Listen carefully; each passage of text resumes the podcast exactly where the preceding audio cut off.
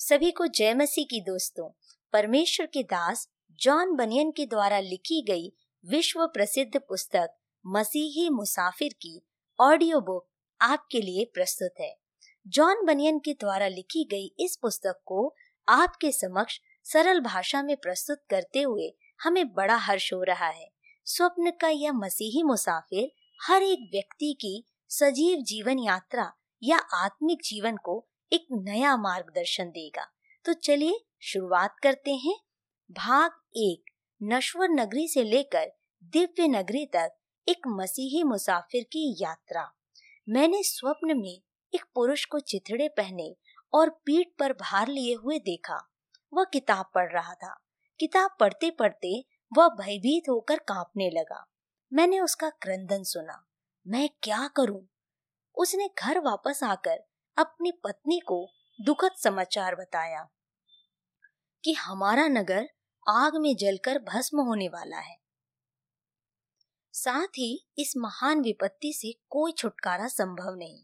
उसकी पत्नी और परिवार के सदस्यों ने आश्चर्यचकित होकर सोचा कि या तो ये पागल हो गया है या फिर बीमार हो गया है, परंतु वह सारी रात सो न सका, बल्कि अगली सुबह तक उसकी दशा और अधिक बदतर होती गई।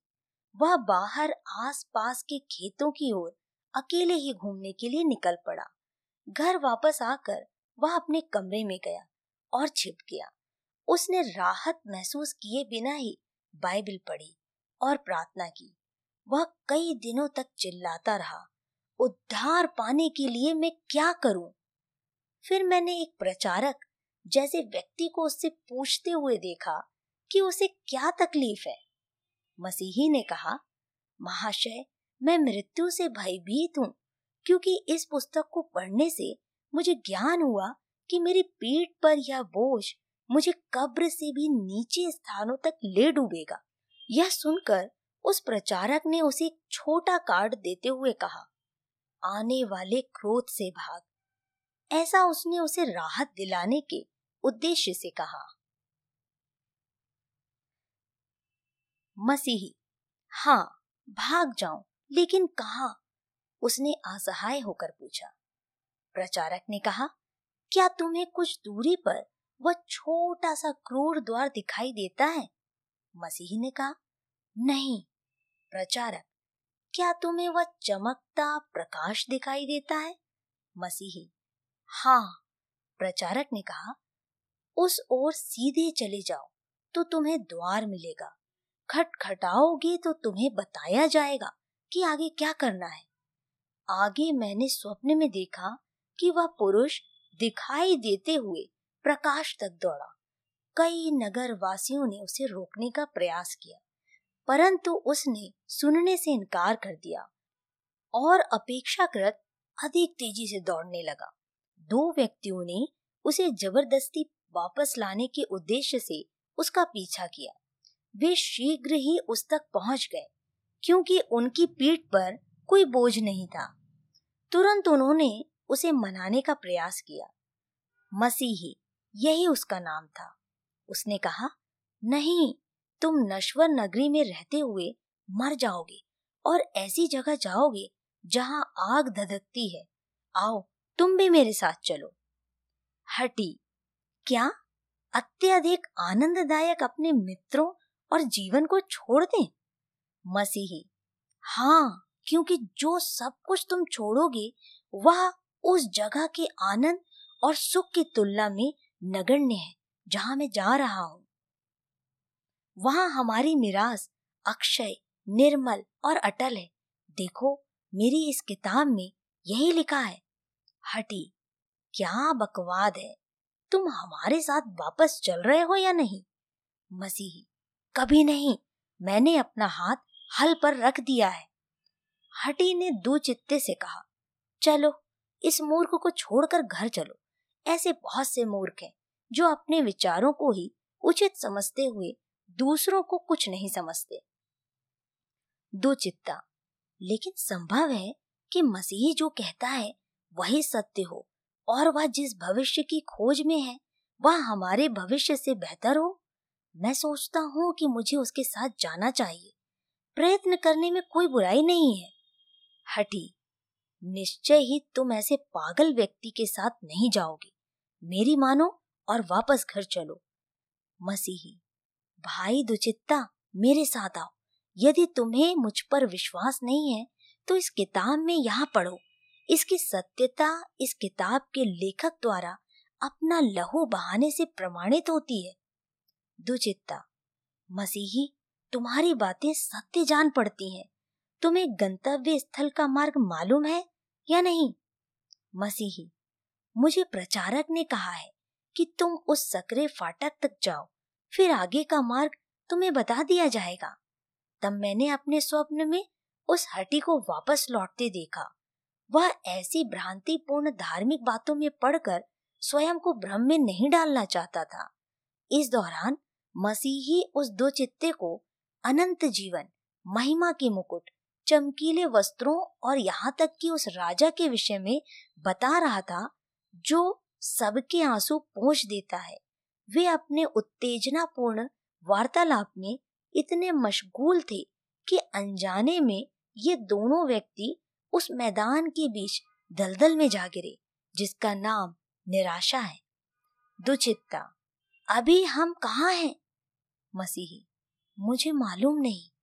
दुचित्ता क्या यही अनंत सुख है जिसका तुम वर्णन कर रहे थे? यदि हमारी यात्रा का स्वाद ऐसा ही है तो तुम अपने रास्ते जाओ और मैं अपने। यदि मेरे पैर इस दलदल से बाहर निकल जाए, तब। दुचित्ता दलदल से निकलकर सीधा अपने घर चला गया। उसके घर लौटने पर किसी ने कहा कि उसने बुद्धिमानी की।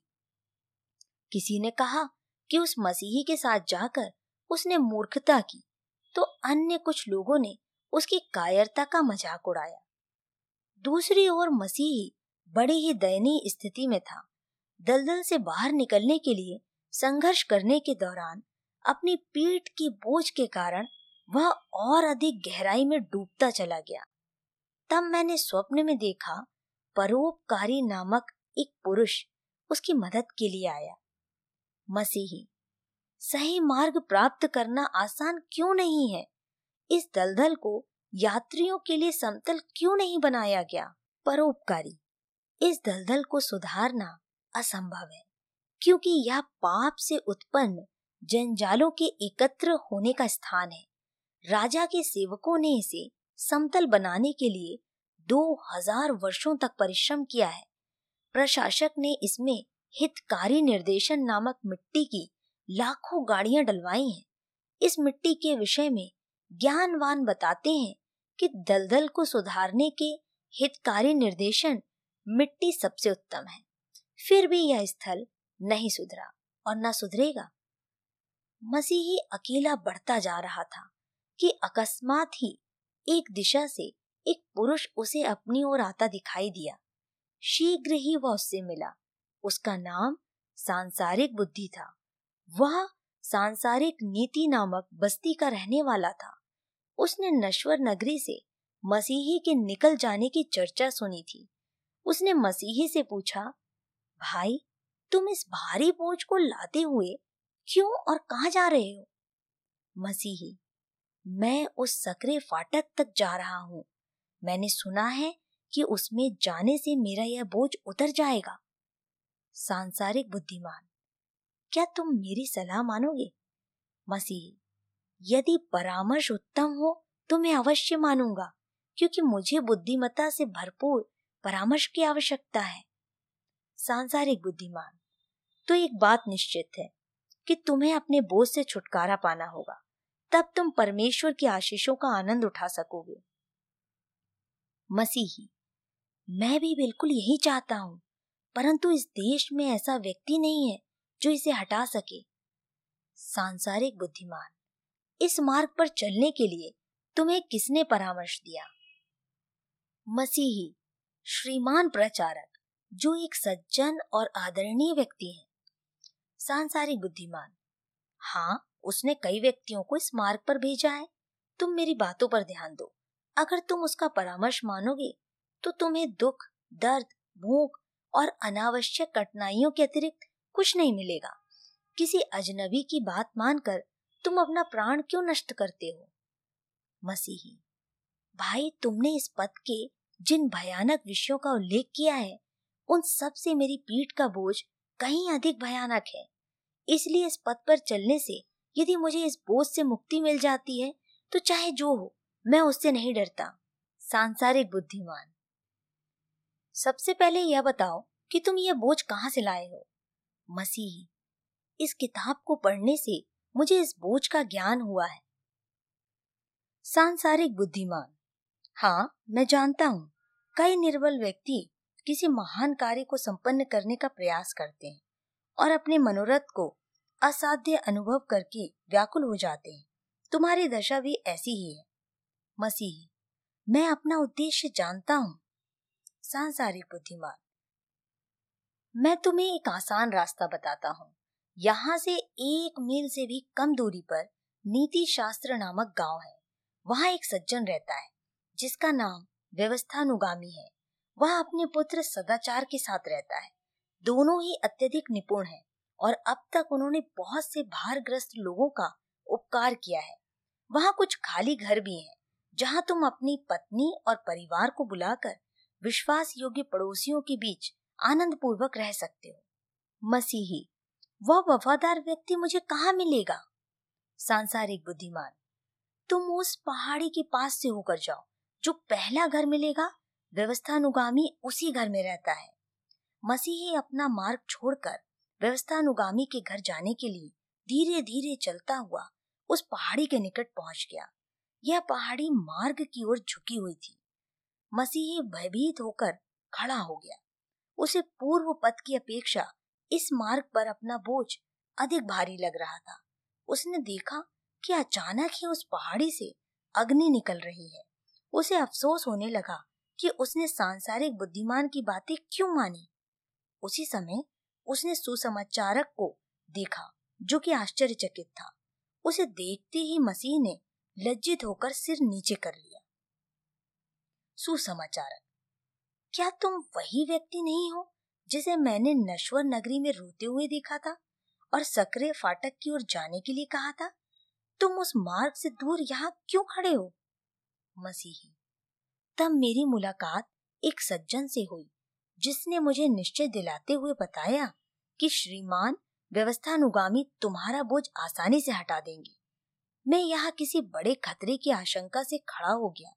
परंतु यह नहीं जान सका कि आगे क्या करूँ। सुसमाचारक, तुम्हारी किताब में लिखा है, मेरा धर्मी जन विश्वास से जीवित रहेगा। यदि पीछे हट जाए तो मेरा मन उससे प्रसन्न ना होगा। परमेश्वर द्वारा तुझे बताई गई बातों से इनकार न कर। यह सुनते ही मसीह नीचे गिरकर गिड़गिड़ाने लगा। हाय मुझ पर, मैं नाश हो गया। तब उसने महसूस किया कि सुसमाचारक उसे उठाते हुए कह रहा है। मैं तुमसे सच कहता हूँ कि मनुष्य के सभी प्रकार के पाप निंदा क्षमा किए जाएँगे। इसलिए तू अविश्वासी नहीं, परंतु विश्वासी हो। मैं तुम्हें बताता हूँ कि तुमने कहाँ पर गलती की है। जिस व्यक्ति से तुम्हारी भेंट हुई थी, उसका नाम सांसारिक बुद्धिमान है। उसके द्वारा दी गई सलाह की निम्नलिखित बातों को तुम्हें अस्वीकार कर देना चाहिए। पहली बात, उसने तुम्हें परमेश्वर के मार्ग और संगति से दूर कर दिया। सकेत फाटक से प्रवेश करो, क्योंकि चौड़ा है वह फाटक और चाकल है वह मार्ग जो विनाश को पहुंचाता है और बहुतेरे हैं जो उससे प्रवेश करते हैं। क्योंकि सकेत है वह फाटक और सकरा है वह मार्ग जो जीवन को पहुंचाता है और थोड़े हैं जो उसे पाते हैं। दूसरी बात, उसने तुम्हें क्रूस को तुच्छ समझने के लिए उकसाया, क्योंकि क्रूस को मिश्र देश के सारे धन से भी अधिक प्रिय जानना तुम्हारे लिए उचित है, क्योंकि स्वर्ग और पृथ्वी के राजा ने कहा है, जो कोई अपना प्राण बचाना चाहेगा, वह उसे खोएगा। तीसरी बात, उसका पथ सिर्फ़ मृत्यु की ओर ले जाता है। व्यवस्थानुगामी एक दासी पुत्र है। वह और उसके बच्चे हमेशा दासत्व में पड़े रहेंगे। जिस पर्वत के अपने ऊपर गिरने के भय से तुम भयभीत हो उठे, वह सीने पर्वत है। इस गाँव के किसी भी व्यक्ति को आज तक भार मुक्त नहीं किया गया है। व्यवस्था के कामों से कोई धर्मी नहीं ठहरेगा। इसके बाद सुसमाचारक ने अपने कथन को प्रमाणित करने के लिए परमेश्वर से ऊँचे शब्दों में विनती की। मसीही ने जब पर्वत से आग निकलते देखा तो भय से कुंठित हो गया। उसे यह आवाज़ सुनाई दी, जितने लोग व्यवस्था के कामों पर भरोसा रखते हैं, वे सब श्राप के अधीन है, क्योंकि लिखा है कि जो कोई व्यवस्था की पुस्तक में लिखी हुई सब बातों के करने में स्थिर नहीं रहता, वह श्रापित है। वह सोचने लगा कि क्या उसके लिए कोई आशा है? क्या उसे क्षमा मिलेगी? और वह सकरे फाटक तक पहुँच सकेगा। तब प्रचारक ने उसे आश्वासन देते हुए बताया कि द्वार पर खड़ा मनुष्य उसे ग्रहण करेगा। उसने उसे गले लगाते हुए चेतावनी दी कि अब आगे सावधान रहना और फिर इस सुपथ को ना त्यागना। तब मसीही तेज़ी से वापस लौटने लगा। द्वार पर पहुंचकर उसने ऊपर लिखे शब्दों को पढ़ा। खटखटाओगी तो तुम्हारे लिए खोला जाएगा। उसने यह सोचते हुए बार बार द्वार खटखटाया कि क्या मुझे जैसे तुच्छ व्यक्ति के लिए द्वार खोला जाएगा? अंततः श्रीमान हितार्थी ने द्वार पर आकर पूछा कि वह कौन है? मसीही, मैं पापी, दुखी और बोझ से दवा व्यक्ति नश्वर नगरी से आया हूँ। मैं आने वाले क्रोध से बचने हेतु सियोन पर्वत पर जा रहा हूँ। महाशय, कृपया कर, क्या आप मुझे अंदर आने देंगे? हितार्थी ने शीघ्र ही द्वार खोला और मसीही का हाथ पकड़कर उसे झट अंदर खींच लिया। हितार्थी ने उसे बताया कि इस फाटक के निकट एक गढ़ है। उसमें बाल जबूल नामक सेनापति और उसके साथी रहते हैं। जब वे किसी व्यक्ति को इस फाटक पर आते देखते हैं तब बाण चलाते हैं। मसीही को भय से थरथराते देखकर हितार्थी ने कहा, देख, मैंने तेरे सामने एक द्वार खोल रखा है, जिसे कोई बंद नहीं कर सकता। उसने उससे उसकी यात्रा के विषय में पूछा कि उसकी किससे मुलाकात हुई और वह अकेला क्यों है। तत्पश्चात हितार्थी ने उसे सकरा फाटक दिखाते हुए कहा, यह मार्ग पितृगणों नवियों मसीह और उसके शिष्यों द्वारा बताया गया है। हालाँकि इसमें आकर मिलने या इससे निकलने वाले मार्ग टेढ़े, चौड़े और सीधे नज़र आते हैं, किंतु यह मार्ग बिल्कुल सीधा है। मसीही ने पूछा, कि क्या आप मुझे इस बोझ से मुक्त करने में मदद कर सकते हैं? उसने कहा, नहीं। जब तक तुम उद्धार स्थल तक न पहुंचो, तब तक धैर्य रखते हुए उसे उठाए रहो। वहाँ पहुँचते ही तुम्हारा बोझ अपने आप पीठ से गिर पड़ेगा। हितार्थी ने उसे बताया कि थोड़ी दूरी आगे जाने पर तुम शीघ्र ही अर्थकारक के घर पहुंचोगे। यदि तुम उसका द्वार खटखटाओगे तो वह तुम्हें उत्तम विषयों की शिक्षा देगा। मसीही ने उसे धन्यवाद देते हुए अलविदा कहा। उत्साहित मसीही शीघ्र ही अर्थकारक के घर पहुँचा। वहाँ उसने दरवाज़ा खटखटाया और पूछा क्या मैं स्वामी से बात कर सकता हूँ? स्वामी ने यह जानने के बाद कि वह कहाँ से आया है और कहाँ जा रहा है, उसे कई लाभदायक वस्तुएँ दिखाना आरंभ किया। उसने देखा कि एक खाली कमरे की दीवार पर एक अत्यंत गंभीर पुरुष की तस्वीर लटकी हुई थी। इस तस्वीर में उस पुरुष की दृष्टि स्वर्ग की ओर थी और उसके हाथ में सर्वोत्तम पुस्तक थी। उसकी पीठ संसार की ओर थी। उसके ओठों पर सत्यता का नियम झलक रहा था। वह एक विनयशील पुरुष के समान खड़ा था। उसके सिर पर सोने का मुकुट था। इस संसार में उसके लिए एक पुरस्कार निश्चित था। वह उसे एक दूसरे बड़े कमरे में ले गया, जो धूल से भरा था। अर्थकारक ने उसमें झाड़ू लगाने की आज्ञा दी, परंतु ऐसी धूल उड़ी कि उनके लिए सांस लेना मुश्किल हो गया। तब उसने फर्श पर पानी छिड़कने के लिए कहा, ताकि झाड़ने में आसानी हो।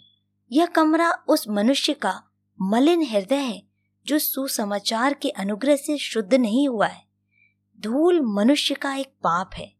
पहला झाड़ू देने वाला व्यवस्था है। पानी सुसमाचार है, जिसके बिना झाड़ू देने से गंदगी और अधिक बढ़ती है। अगला कमरा छोटा था, जिसमें दो बच्चे बैठे थे। असंतोषी, बेहद व्याकुल। और पक्षियों की तरह वह इसी संसार में सभी उत्तम वस्तुएँ तुरंत प्राप्त करना चाहता था, परंतु संतोषी शांत था और भविष्य में आने वाली उत्तम वस्तुओं की प्रतीक्षा करने के लिए इच्छुक था। सांसारिक ऐश्वर्य का लोप करना अनुचित है और परलोक के सुख की आशा करते हुए धीरज रखना उत्तम है, क्योंकि देखी हुई वस्तुएँ थोड़े ही दिन की हैं, परंतु अनदेखी वस्तुएँ सदा बनी रहती हैं। तब अर्थकारक मसीही को एक ऐसे कमरे में ले गया, जिसकी दीवार के निकट आग जल रही थी। वहाँ एक व्यक्ति आग बुझाने के लिए उसमें पानी डाल रहा था, किंतु वह असफल था। आग बुझने के बजाय अधिक धधकती जा रही थी। मनुष्य के अंतकरण में परमेश्वर के अनुग्रह के जो गुण प्रकट होते हैं, वह यह अग्नि है इस अग्नि को बुझाने के लिए शैतान हमेशा तत्पर रहता है। दीवार की दूसरी ओर एक पुरुष तेल का पात्र हाथ में लिए छिपकर उस अग्नि में तेल डाल रहा था। पुरुष मसीह है। वह अंतकरण की भक्ति रूपी अग्नि को अपने अनुग्रह रूपी तेल से बढ़ाता है। इसके बाद मसीही को एक महल दिखाया गया। वहाँ प्रवेश द्वार पर एक पुरुष बैठा हुआ मेज पर महल में जाने वालों के नाम दर्ज कर रहा था। एक व्यक्ति ने प्रवेश किया और जिसका नाम लिखा गया, तब उसने सिर पर टोप रखा और तलवार खींचकर उन हथियारबंद लोगों पर झपटा। महल में प्रवेश करने के लिए उसे अनेक ऐसे हथियारबंद लोगों का सामना करना था, जो उसके मार्ग में रुकावट थे। वे भी उससे लड़ने लगे, परंतु वह निर्भीक होकर उनसे लड़ता रहा और अंत में घायल तो अवश्य हुआ, परंतु उसने भी अनेक लोगों को घायल कर दिया और तेज़ी से महल में प्रविष्ट हुआ। वहाँ इन शब्दों के साथ उसका स्वागत किया गया। आइए आइए, आपको अनंत महिमा मिलेगी। मसीह अपनी यात्रा जारी रखना चाहता था, लेकिन अर्थकारक उसे और कई चीज़ें दिखाना चाहता था। अर्थकारक उसका हाथ पकड़कर एक अंधेरी कोठरी में ले गया। वहाँ एक मनुष्य लोहे के पिंजरे में शोकग्रस्त दशा में भूमि पर दृष्टि गड़ाए हाथ मलता हुआ बैठा था। मसीह ने उससे पूछा, तुम कौन हो? उसने उत्तर दिया, मैं पहले दिव्य नगरी अर्थात स्वर्गपुर का यात्री था, किंतु अब मैं बिल्कुल निराश हो चुका हूँ। मैंने पवित्र आत्मा को उदास किया और उसने मुझे त्याग दिया।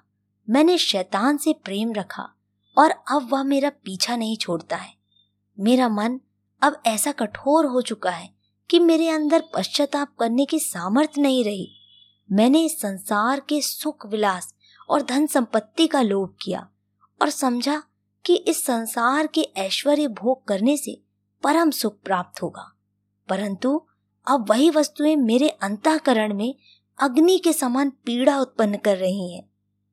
यह सुनकर मसीह ने परमेश्वर से उस पुरुष के लिए प्रार्थना करते हुए कहा कि परमेश्वर मेरी सहायता करें कि मैं कुकर्मों से बचा रहूँ और नित्य सचेत रहकर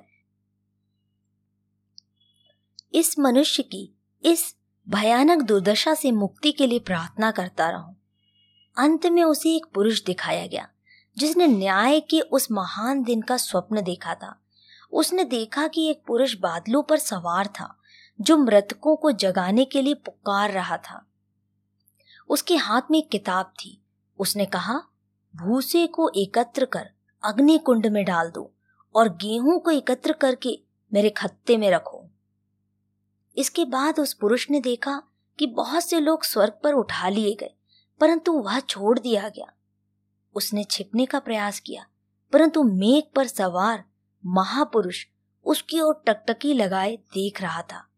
जब वह नींद से जागा, तब वह यह सोचकर कांपने लगा कि क्या न्याय दिवस आ पहुँचा है और मैं लेखा देने की योग्य ही नहीं हूँ। जब मसीही ने इन बातों पर गंभीरता पूर्वक विचार किया तो वह आशा और भय से परिपूर्ण हो गया। तत्पश्चात अर्थकारक ने उसे आशीर्वाद देते हुए कहा, प्रिय मसीही, तुम्हारा कल्याण हो और स्वर्गपुर के मार्ग पर शांतिदाता सर्वदा तुम्हारी सहायता करे।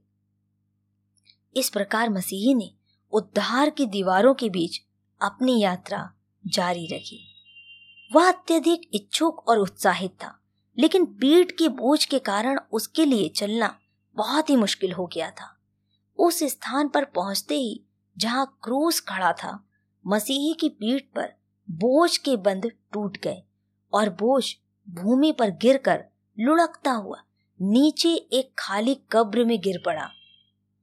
तब मसीही अत्यंत प्रसन्न होकर कहने लगा, धन्य है प्रभु, जिसने अपने दुख के द्वारा मुझे सुख दिया और अपनी मृत्यु के द्वारा मुझे जीवन दिया।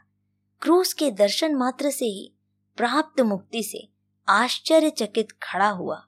जब वह काफ़ी देर तक क्रूस को देखता रहा तो आनंद से उसके नेत्रों से आँसू बहने लगे। आगे मैंने अपने स्वप्न में देखा कि तीन तेजस्वी पुरुष उसके निकट आ खड़े हुए। उन्होंने उसका विवादन किया। पहले ने कहा, तेरे पाप क्षमा किए गए। दूसरे ने उसके पुराने वस्त्र उतारकर उसे उत्तम वस्त्र पहना दिए। तीसरे ने उसके माथे पर एक चिन्ह लगाया और एक मोहर लगा पत्र उसके हाथ में दिया।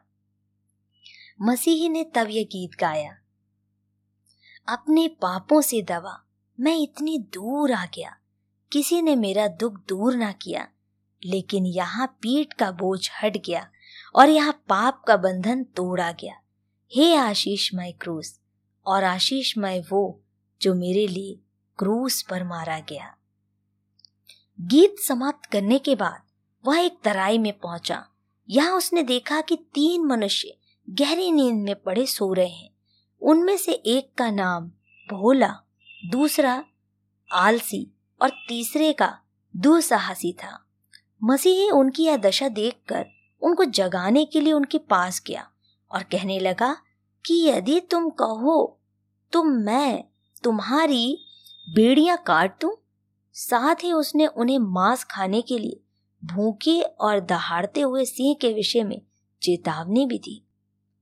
भोला, मुझे कोई खतरा नज़र नहीं आता। आलसी, मुझे थोड़ी देर और सोने दो।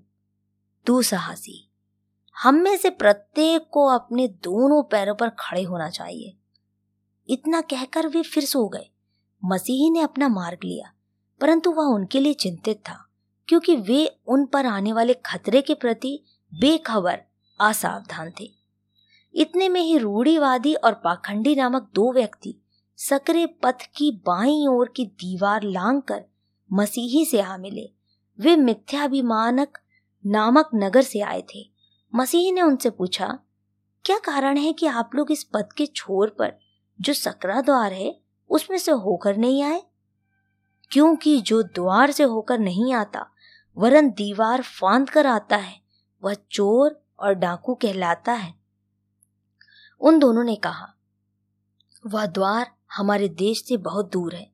इसलिए फासला कम करने के लिए दीवार फांद कर आना हमारे देश की रीति है। मसीही ने कहा, हम जिस राजधानी में जा रहे हैं, उसके अधिपति की आज्ञा का उल्लंघन करके क्या आप अनुशासन भंग करने वाले नहीं माने जाओगे? और क्या अधिपति आपको इसके लिए माफ़ करेगा? वे मसीह द्वारा बताई गई चिन्ह और मोहर लगे अधिपत्र वाली बात पर उपहास करने लगे। चलते चलते वे शीघ्र ही दुर्गम नामक पर्वत के निकट पहुँच गए। उन्होंने देखा कि पर्वत के मार्ग पर खड़ी चढ़ाई है, परंतु दाहिनी ओर, बाई ओर के मार्ग सुगम दिखाई दे रहे हैं। वे पहाड़ी पर चढ़ना नहीं चाहते थे, इसलिए रूढ़ीवादी ने खतरा नामक मार्ग लिया और जल्द ही भयानक वन में भटक गया। पाखंडी ने विनाश नामक मार्ग लिया। वह अंधकारपूर्ण पर्वतों की सर्वनाश नामक देश में जा पहुँचा। वहाँ पहुँचते ही पछाड़ खाकर गिरा और अपना अंत कर लिया। मसीही ने चढ़ाई आरंभ करते हुए स्वयं से कहा, पर्वत ऊँचा है, फिर भी मैं चढ़ूँगा। कठिनाई मुझे नहीं रोकेगी, क्योंकि मैं यहाँ के जीवन को समझता हूँ। मैं हृदय को उत्साहित कर मैं न गिरूँगा, मैं ना डरूँगा। हालाँकि कठिन है, फिर भी सही मार्ग ही बेहतर है। गलत नहीं, वरन सरल है, वह स्थान जहाँ पर दुख का अंत है। शीघ्र ही मसीही को पर्वत की कठिनाई, चढ़ाई के कारण अपने हाथ पाँव टेक कर चढ़ना पड़ रहा था। वह चढ़ता ही गया, किंतु वह शिखर नहीं देख सका। अंत में वह एक ऐसे स्थान पर पहुँचा जहाँ पर्वत के अधिकारी की आज्ञा के अनुसार थके मांदे यात्रियों के विश्राम के लिए एक रमणीय कुंज बनाया गया था। मसीही यहाँ पर विश्राम करने बैठ गया और मोहर लगा हुआ पत्र पढ़ने लगा। वह सोचने लगा कि परमेश्वर उसके प्रति कितना अधिक कृपालु रहा। कुछ ही देर बाद वह थकावट के कारण गहरी नींद में सो गया। नींद में वह पत्र उसकी हाथ से गिर पड़ा। जब वह जागा तो संध्या हो चुकी थी। वह स्वप्न में देख रहा था कि किसी पुरुष ने उसे जगाकर कहा, हे आलसी, चीटी के पास जाकर उसके कार्यों को देख और ज्ञान सीख। यह सुनते ही मसीही चौंक उठा और दौड़ता हुआ पर्वत की चोटी पर जा पहुँचा। वहाँ पहुँचने पर उसे भीरू और शंका नामक दो व्यक्ति सामने से आते हुए मिले। उन्होंने उसे बताया कि आगे का मार्ग और भी कठिन है। उन्होंने रास्ते में दो सिंहों को सोते हुए हमारी प्रतीक्षा करते हुए देखा। यह मार्ग हमारे लिए अत्यधिक कठिन है, इसलिए हम वापस घर जा रहे हैं। मसीह के समझ में नहीं आया कि क्या करे। उसने इस चिंता को दूर करने के अभिप्राय से उस मोहर लगे पत्र को पढ़ना चाहा। कपड़े में हाथ डाला तो मालूम हुआ कि पत्र नहीं है। मसीह घबरा गया। और अत्यंत शोकित होकर प्रार्थना में परमेश्वर से इस अनजाने पाप के लिए क्षमा मांगने लगा। वह पत्र खोजने के लिए वापस लौटा। लौटते समय वह कभी रोता, कभी विलाप कर रहा था। विश्राम कुंज में पहुँचते ही वह आलस्य के कारण अधिक दुख अनुभव करने लगा। परमेश्वर की कृपा से उसने वह पत्र देख लिया और झट उठाकर अपने वस्त्र में लपेट लिया। उसकी प्रसन्नता का ठिकाना न रहा और आनंद से उसके आँसू निकलने लगे। मसीही परमेश्वर को धन्यवाद देता हुआ पुनः पर्वत शिखर पर पहुँच गया। रात्रि का समय था और सोचने लगा कि सिंह इसी समय शिकार की खोज में निकलते हैं। कुछ दूर आगे जाने पर उसे एक घर दिखाई दिया। उस घर का नाम मनोहर था। अचानक दरवाजे से 200 मीटर की दूरी पर उसे दो सिंह दिखाई दिए। द्वारपाल ने देखा कि मसीही भयभीत हो, वहाँ रुक गया था। उसे डरने की आवश्यकता नहीं थी, क्योंकि दोनों सिंह जंजीरों से बंधे हुए थे। किंतु मसीही को वे जंजीरें दिखाई नहीं दी। उसने समझा कि आगे बढ़ने से मृत्यु अवश्य भावी होगी।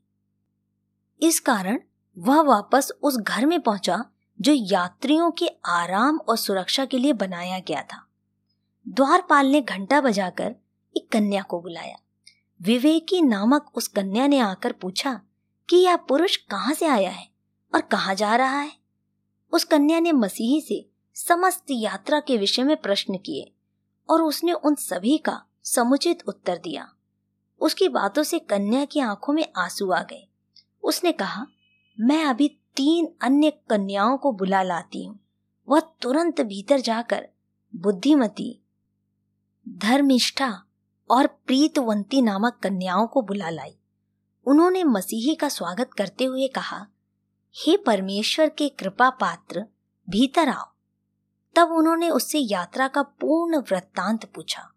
उन्होंने जानना चाहा कि उसने भविष्य की आशा के लिए किस प्रकार प्रयास करना आरंभ किया। रात्रि भोज के समय वह देर रात तक उन्होंने मसीही को बताया कि पर्वता अधिपति ने यह महल इसलिए बनवाया है क्योंकि वह सियोन पर्वत पर अकेला नहीं रहना चाहता।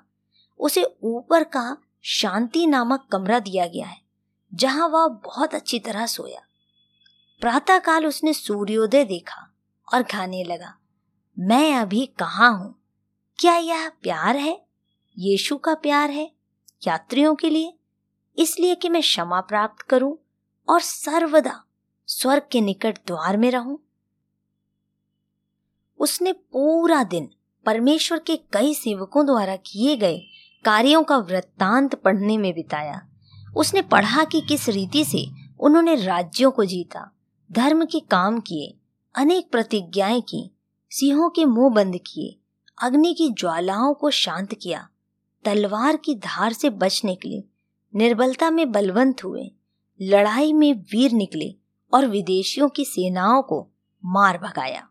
अगले दिन वे मसीही को शास्त्रागार में ले गए। वहाँ उन्होंने उसे तलवार, ढाल, कवच, टोप, अक्षय पादुका तथा प्रार्थना जैसे अनेक शस्त्र दिए। इसके पश्चात उसे वे शस्त्र दिखाए गए, जिनके द्वारा प्रभु के शिष्यों ने अनेक आश्चर्य कर्म किए थे। जैसे मूसा की लाठी, हथौड़ी और कील जिसे योएल नामक स्त्री ने सीसरा सेनापति को मारा था। तुरही और दीपक, जिनसे गिदौन ने मिद्यानियों की सेना को मार भगाया था, उन्होंने मसीही को वो पैना दिखाया जिससे शमगर न्यायी ने 600 मनुष्यों को मारा था। और वह सूखा जबड़ा भी दिखाया जिससे शिमशौन ने वीरत्व प्रकट किया था। फिर उसे दाऊद के गोफन और पत्थर तथा परमेश्वर की वह तलवार जिससे अंतिम दिन महायुद्ध होगा, दिखाए गए। प्रातः काल वे मसीही को महल की छत पर ले गए। वहाँ से इमानुअल के रमणीक देश को आसानी से देखना संभव था। उन्होंने मसीही से कहा कि वहाँ पहुंचकर गडरियों से पूछ लेना, वे तुमको स्वर्गपुर का फाटक दिखाएँगे। इन सभी बातों से उत्साहित मसीही ने अपनी यात्रा जारी रखने का निश्चय किया। परंतु पहले उसे नम्रता की घाटी में उतरना था। यह घाटी अत्यधिक भयावह और खतरनाक थी। इसलिए विवेकी, धर्मनिष्ठा, प्रीतवंती और बुद्धिमती उसे पर्वत के नीचे तक पहुँचाने के लिए साथ चली। फिर भी वह दो बार फिसल गया। उन्होंने उसे खाने के लिए कुछ भोजन दिया और उसे पर्वत के नीचे तक पहुँचाने के बाद वापस लौट गई। नम्रता की तराई में कुछ ही क्षण उसने बिताए थे कि उसका सामना एक अत्यंत क्रूर राक्षक अपुलोन से हुआ, जो उसकी राह रोके खड़ा था। वह भयभीत हो उठा। वह सोचने लगा कि यदि उसे पीठ दिखाकर भागूँगा तो मेरी पीठ की रक्षा के लिए मेरे पास कुछ नहीं है। यह पीछे से तीर मारेगा। यह सोचकर उसने राक्षस का सामना करने का निश्चय किया। अपोलुओन हाँ हाँ तुम्हारी बातों से लगता है कि तुम मेरी प्रजा में से है, क्योंकि वह संपूर्ण देश मेरा है और मैं ही वहाँ का राजा हूँ। तुम अपने राजा का देश छोड़कर भागने का प्रयास क्यों नहीं करते हो? मसीही, इसमें संदेह नहीं कि तुम्हारे अधिकार में मेरा जन्म हुआ, परंतु तुम्हारी सेवा बड़ी कठिन है।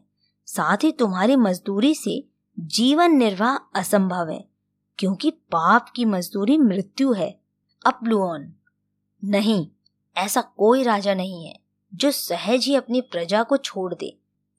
मैं तुझसे प्रतिज्ञा करता हूँ कि जो कुछ भी मेरे देश में उत्पन्न होता है, वह सब मैं तुझे दूँगा। मसीही, जिसकी सेवा मैंने स्वीकार की है, वही मेरा सम्राट और स्वामी है। अतः तुम्हारे साथ वापस लौटना तो अनीतिपूर्ण होगा। मैं तुमसे सच कहता हूँ कि मुझे उसकी सेवा, मजदूरी सेवक और देश तुम्हारी सेवा, मजदूरी, सेवक और देश से बेहतर लगते हैं। अपलुओन, तुम अब तक असफल ही रहे हो। जिस समय तुम निराशा के दलदल में फंसकर छटपटा रहे थे, तब तुम्हारा विश्वास कहाँ था? जब तक तुम्हारे अधिपति ने तुम्हारी पीठ का भार दूर नहीं किया, तब तक तुझे धीरज रखना चाहिए था। किंतु तुमने ऐसा नहीं किया, बल्कि जल्दबाजी करके भार से मुक्त होने के लिए अनुचित उपाय करने की चेष्टा की। फिर पापी की तरह निद्रावश होकर तुमने अपना अधिकार पत्र खो दिया। सिंहों को देखकर वापस लौटने की इच्छा की। तुम्हारे अब तक के सभी क्रियाकलापों से तुम्हारा राजा बिल्कुल प्रसन्न नहीं होगा। साथ ही सभी आगे चलकर तुम और भी कई पाप करोगे। मसीही, तुम जो कहते हो वह सब सच है। तुम चाहे जितना मेरा दोष प्रकट करो लेकिन मैं जिस महाराजा की उपासना और सेवा करता हूँ, वह करुणा निधान और सदा क्षमाशील है। तुम्हारे राज्य में रहने के कारण तुमसे ये सब भूल हुई। उनके बोझ से मैं व्याकुल और दुखी था, परंतु मेरे स्वामी ने इन सबको क्षमा कर दिया है। अपलोन मैं उसके राज्य का शत्रु हूँ। मैं उससे, उसके लोगों और उसकी आज्ञाओं से घृणा करता हूँ।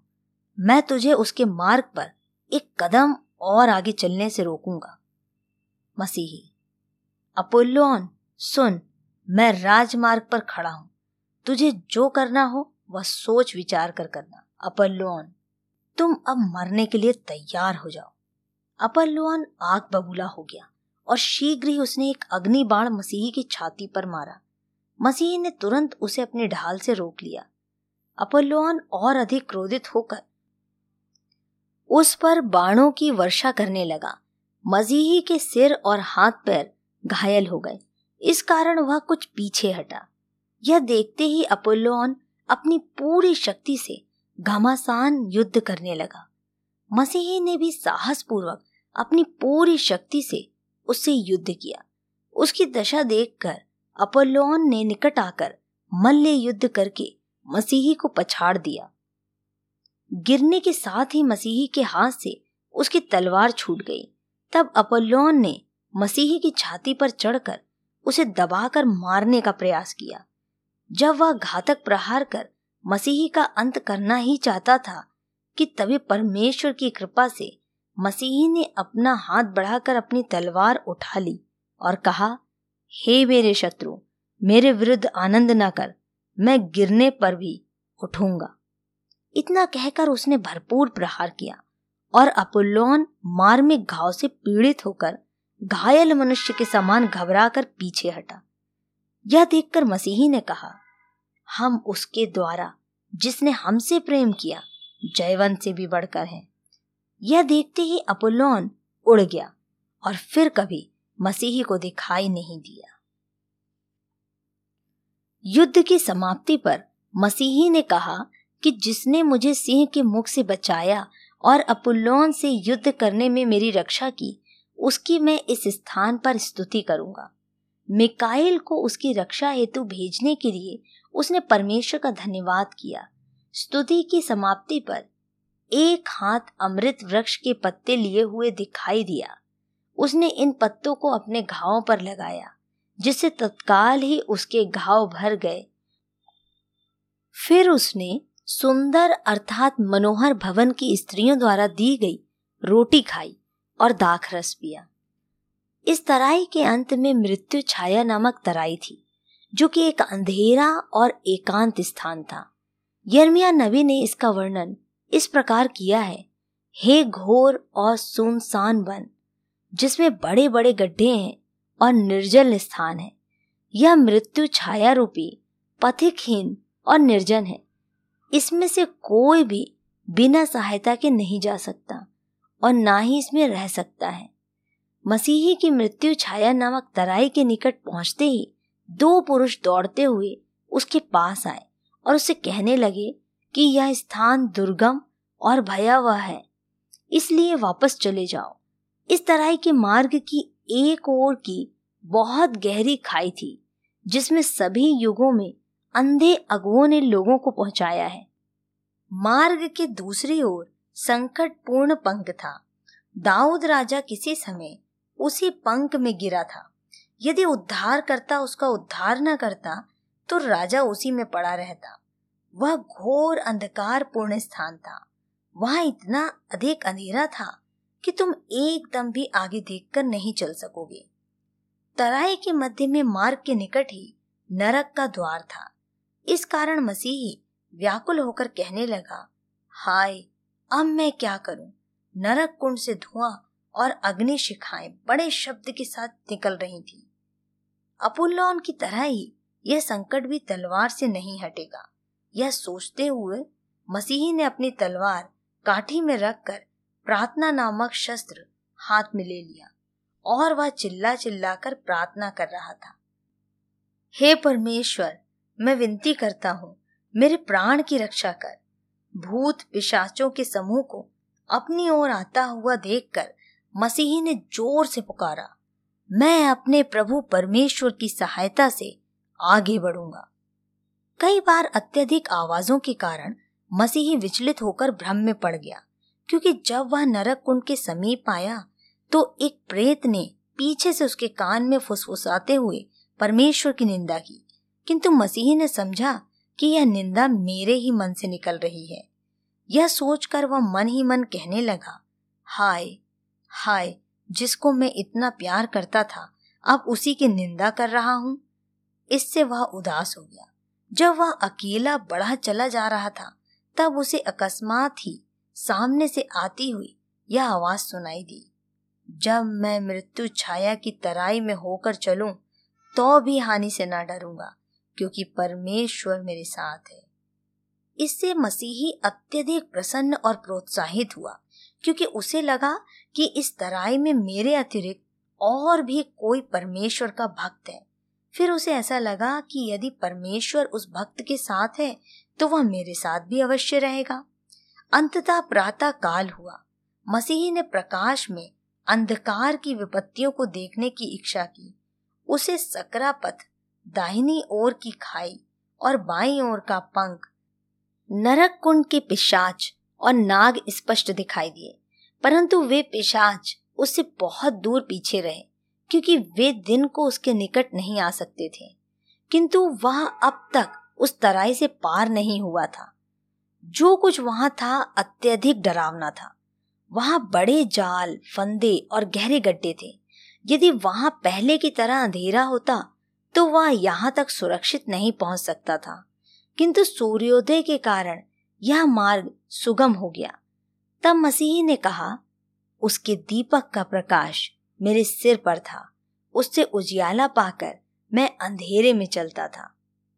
मसीह उजियाले में चलता हुआ तराई के शेष भाग में आ पहुँचा।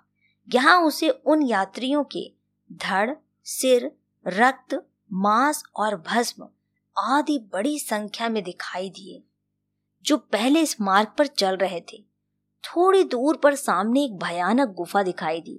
पूर्व काल में इसमें पोप और मूर्ति पूजक नामक दो दानव रहा करते थे। मसीही ने पोप को देखा, जो बुढ़ापे के कारण बलहीन हो गया था। वह गुफा के द्वार पर बैठकर मार्ग पर जाने वाले व्यक्तियों को देखकर क्रोधित हो जाता था।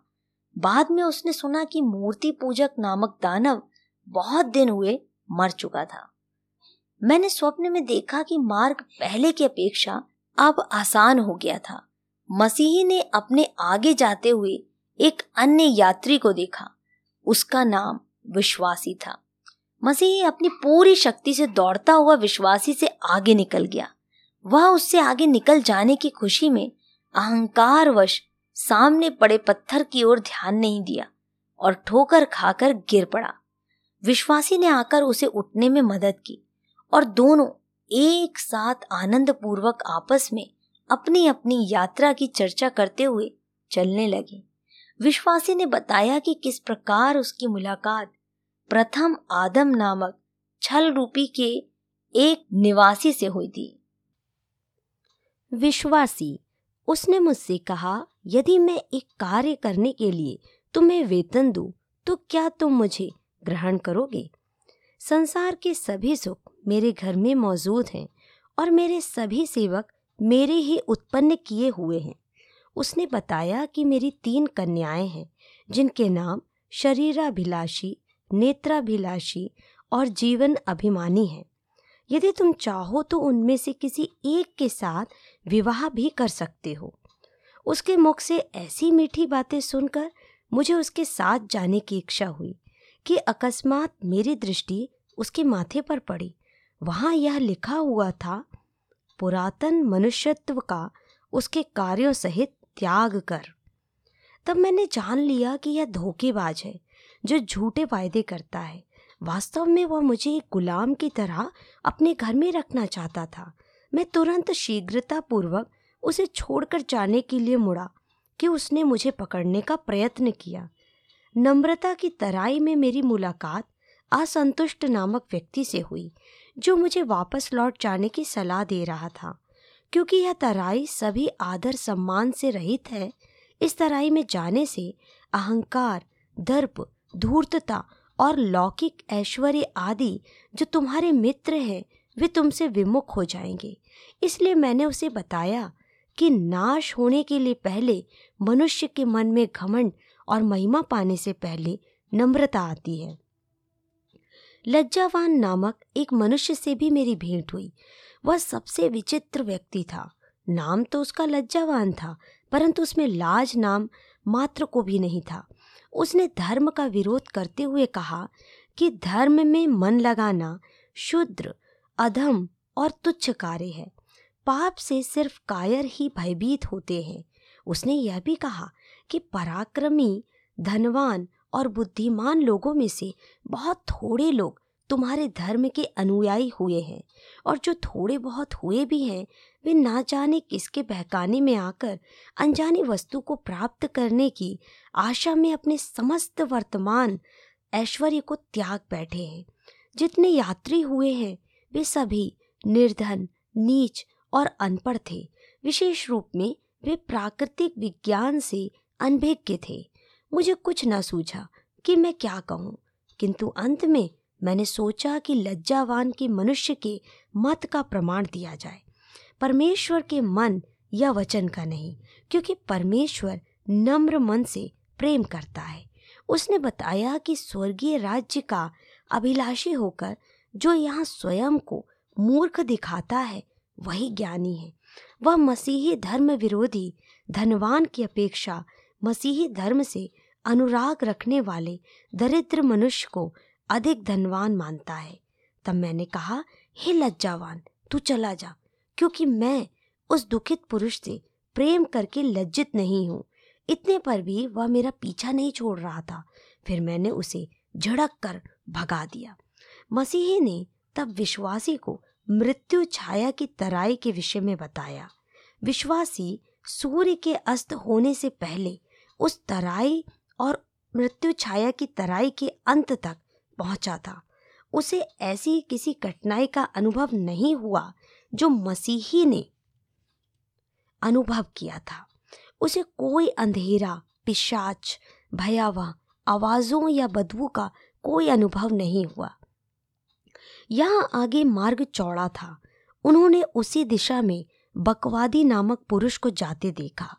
वह एक स्वस्थ और भला व्यक्ति दिखाई देता था। विश्वासी ने उसके निकट जाकर कहा, तुम्हारा साथ पाकर मुझे प्रसन्नता हो रही है। आओ, हम किसी लाभदायक विषय पर बात करते चले। बकवादी।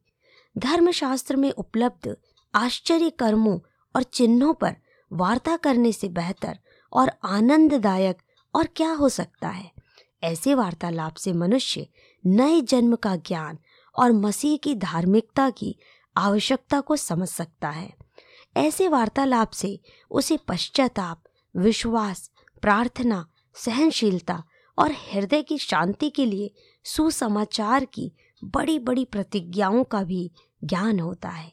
इतना ही नहीं, इससे मिथ्या मत के खंडन सत्य मत के स्थापन और मूर्खों को शिक्षा देने में सहायता प्राप्त होती है। विश्वासी, मैं ऐसी सच्चाई अर्थात सत्य बातें सुनकर अत्यंत प्रसन्न हूँ। बकवादी हाँ यह दुख की बात है कि बहुत थोड़े ही हैं जो अपने आत्मा में विश्वास की आवश्यकता या परमेश्वर के अनुग्रह की आवश्यकता समझते हैं। वे समझते हैं कि उत्तम जीवन व्यतीत करना ही स्वर्ग में प्रवेश करने के लिए पर्याप्त है। विश्वासी। परंतु प्रत्येक स्वर्गीय ज्ञान परमेश्वर का वरदान है। केवल उसके विषय में बातें करने के द्वारा उसका प्रकाशन प्राप्त नहीं किया जा सकता है। बकवादी। मैं इस बात से सहमत हूँ कि जब तक मनुष्य को स्वर्ग से ना दिया जाए, तब तक वह कुछ प्राप्त नहीं कर सकता। सब कुछ अनुग्रह के द्वारा है, कार्यों के द्वारा नहीं। विश्वासी अपने नए साथी के साथ प्रसन्न था। वह मसीह के पास बताने के लिए गया कि मुझे बड़ा ही ज्ञानवान एक साथी मिला है, किंतु मसीह ही जानता था कि बकवादी कौन है। क्योंकि वे दोनों एक ही नगर के रहने वाले थे। इसलिए उसने विश्वासी को सचेत करते हुए कहा, यह बकवादी नामक व्यक्ति हमारे ही नगर का रहने वाला है और सुभाषी का पुत्र है। यह बकवादी गली में रहता है। यह सुवक्ता तो है, पर धार्मिक नहीं है। मसीही, वह तुम्हें यहाँ भला प्रतीत होता है, लेकिन वहाँ घर में ऐसा नहीं है। मैं जानता हूँ कि वह प्रार्थना, पश्चाताप, विश्वास, नए जन्म आदि विषय पर चर्चा कर सकता है, परंतु उन्हें व्यवहार में नहीं लाता है। उन्हें चर्चा मात्र ही जानो, उसका घर धार्मिकता से उसी प्रकार रहित है, जिस प्रकार अंडे का सफ़ेद भाग स्वाद रहित होता है। उसके परिचितों का कहना है कि वह बाहर संत और घर में शैतान है। हमें स्मरण रखना चाहिए कि परमेश्वर का राज्य बातों में नहीं सामर्थ्य में है। यहाँ तक कि उसने अपने पुत्रों को भी अपनी शिक्षा अपनाने और अपने पद चिन्हों पर चलने को प्रेरित किया है। यदि वे किसी के प्रति नम्रता पूर्वक पेश आते हैं तो वह तुरंत उन्हें मूर्ख और बदतमीज कहकर पुकारता है। वह कई लोगों के लिए ठोकर का कारण बन चुका है और संभवतः अनेक व्यक्तियों का नाश करेगा। विश्वासी अच्छा यह तो एक आश्चर्यजनक बात है।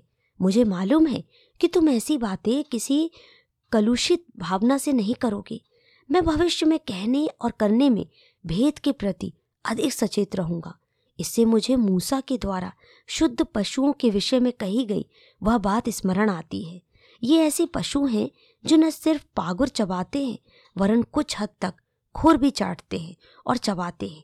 यह बकवादी भी पागुर तो करता है, परंतु धर्म को पाप से अलग करने वाले मार्ग को नहीं अपनाता है। मसीही, यह ठीक है। पॉलुस ने प्रेम रहित लोगों के विषय में कहा है, वे ठनठनाते पीतल और झनझनाती झांझ के समान हैं। तुम उसके पास जाकर धर्म के फल के विषय में कोई दृढ़ प्रसंग निकालो। जब वह स्वीकार करे, तब उससे पूछो कि इस बात का गुण उसके अंतकरण, घर या आचरण में प्रकट होता है या नहीं। विश्वासी, आओ भाई बकवादी, परमेश्वर का उद्धार करने वाला अनुग्रह मन में प्रवेश कर किस प्रकार से उसे प्रकाशित करता है, इस पर वार्ता करें। बकवादी, इस प्रश्न के उत्तर में मुझे धर्म के फल का वर्णन करना पड़ेगा। फिर भी यह प्रश्न अच्छा है। मैं इसका उत्तर संक्षेप में देता हूँ। पहले परमेश्वर का अनुग्रह जब अंतःकरण में प्रवेश करता है, तब पाप के विरुद्ध बड़ी पुकार उत्पन्न करता है। दूसरी बात, विश्वासी आगे और कुछ मत कहना। पहले इसी बात का निर्णय कर ले, क्योंकि जो बात तुमने कही वह सच नहीं है। सच्चाई यह है कि परमेश्वर के अनुग्रह द्वारा मनुष्य के हृदय में पाप के प्रति घृणा उत्पन्न होती है। बकवादी, क्यों? पाप के प्रति घृणा या पाप के विरुद्ध पुकार में क्या अंतर है? विश्वासी, ओह इसमें और उसमें बड़ा अंतर है। मनुष्य दिखाने के लिए पाप के विरुद्ध बोल सकता है, परंतु परमेश्वर से धर्म स्वभाव पाए बिना पाप से घृणा नहीं कर सकता।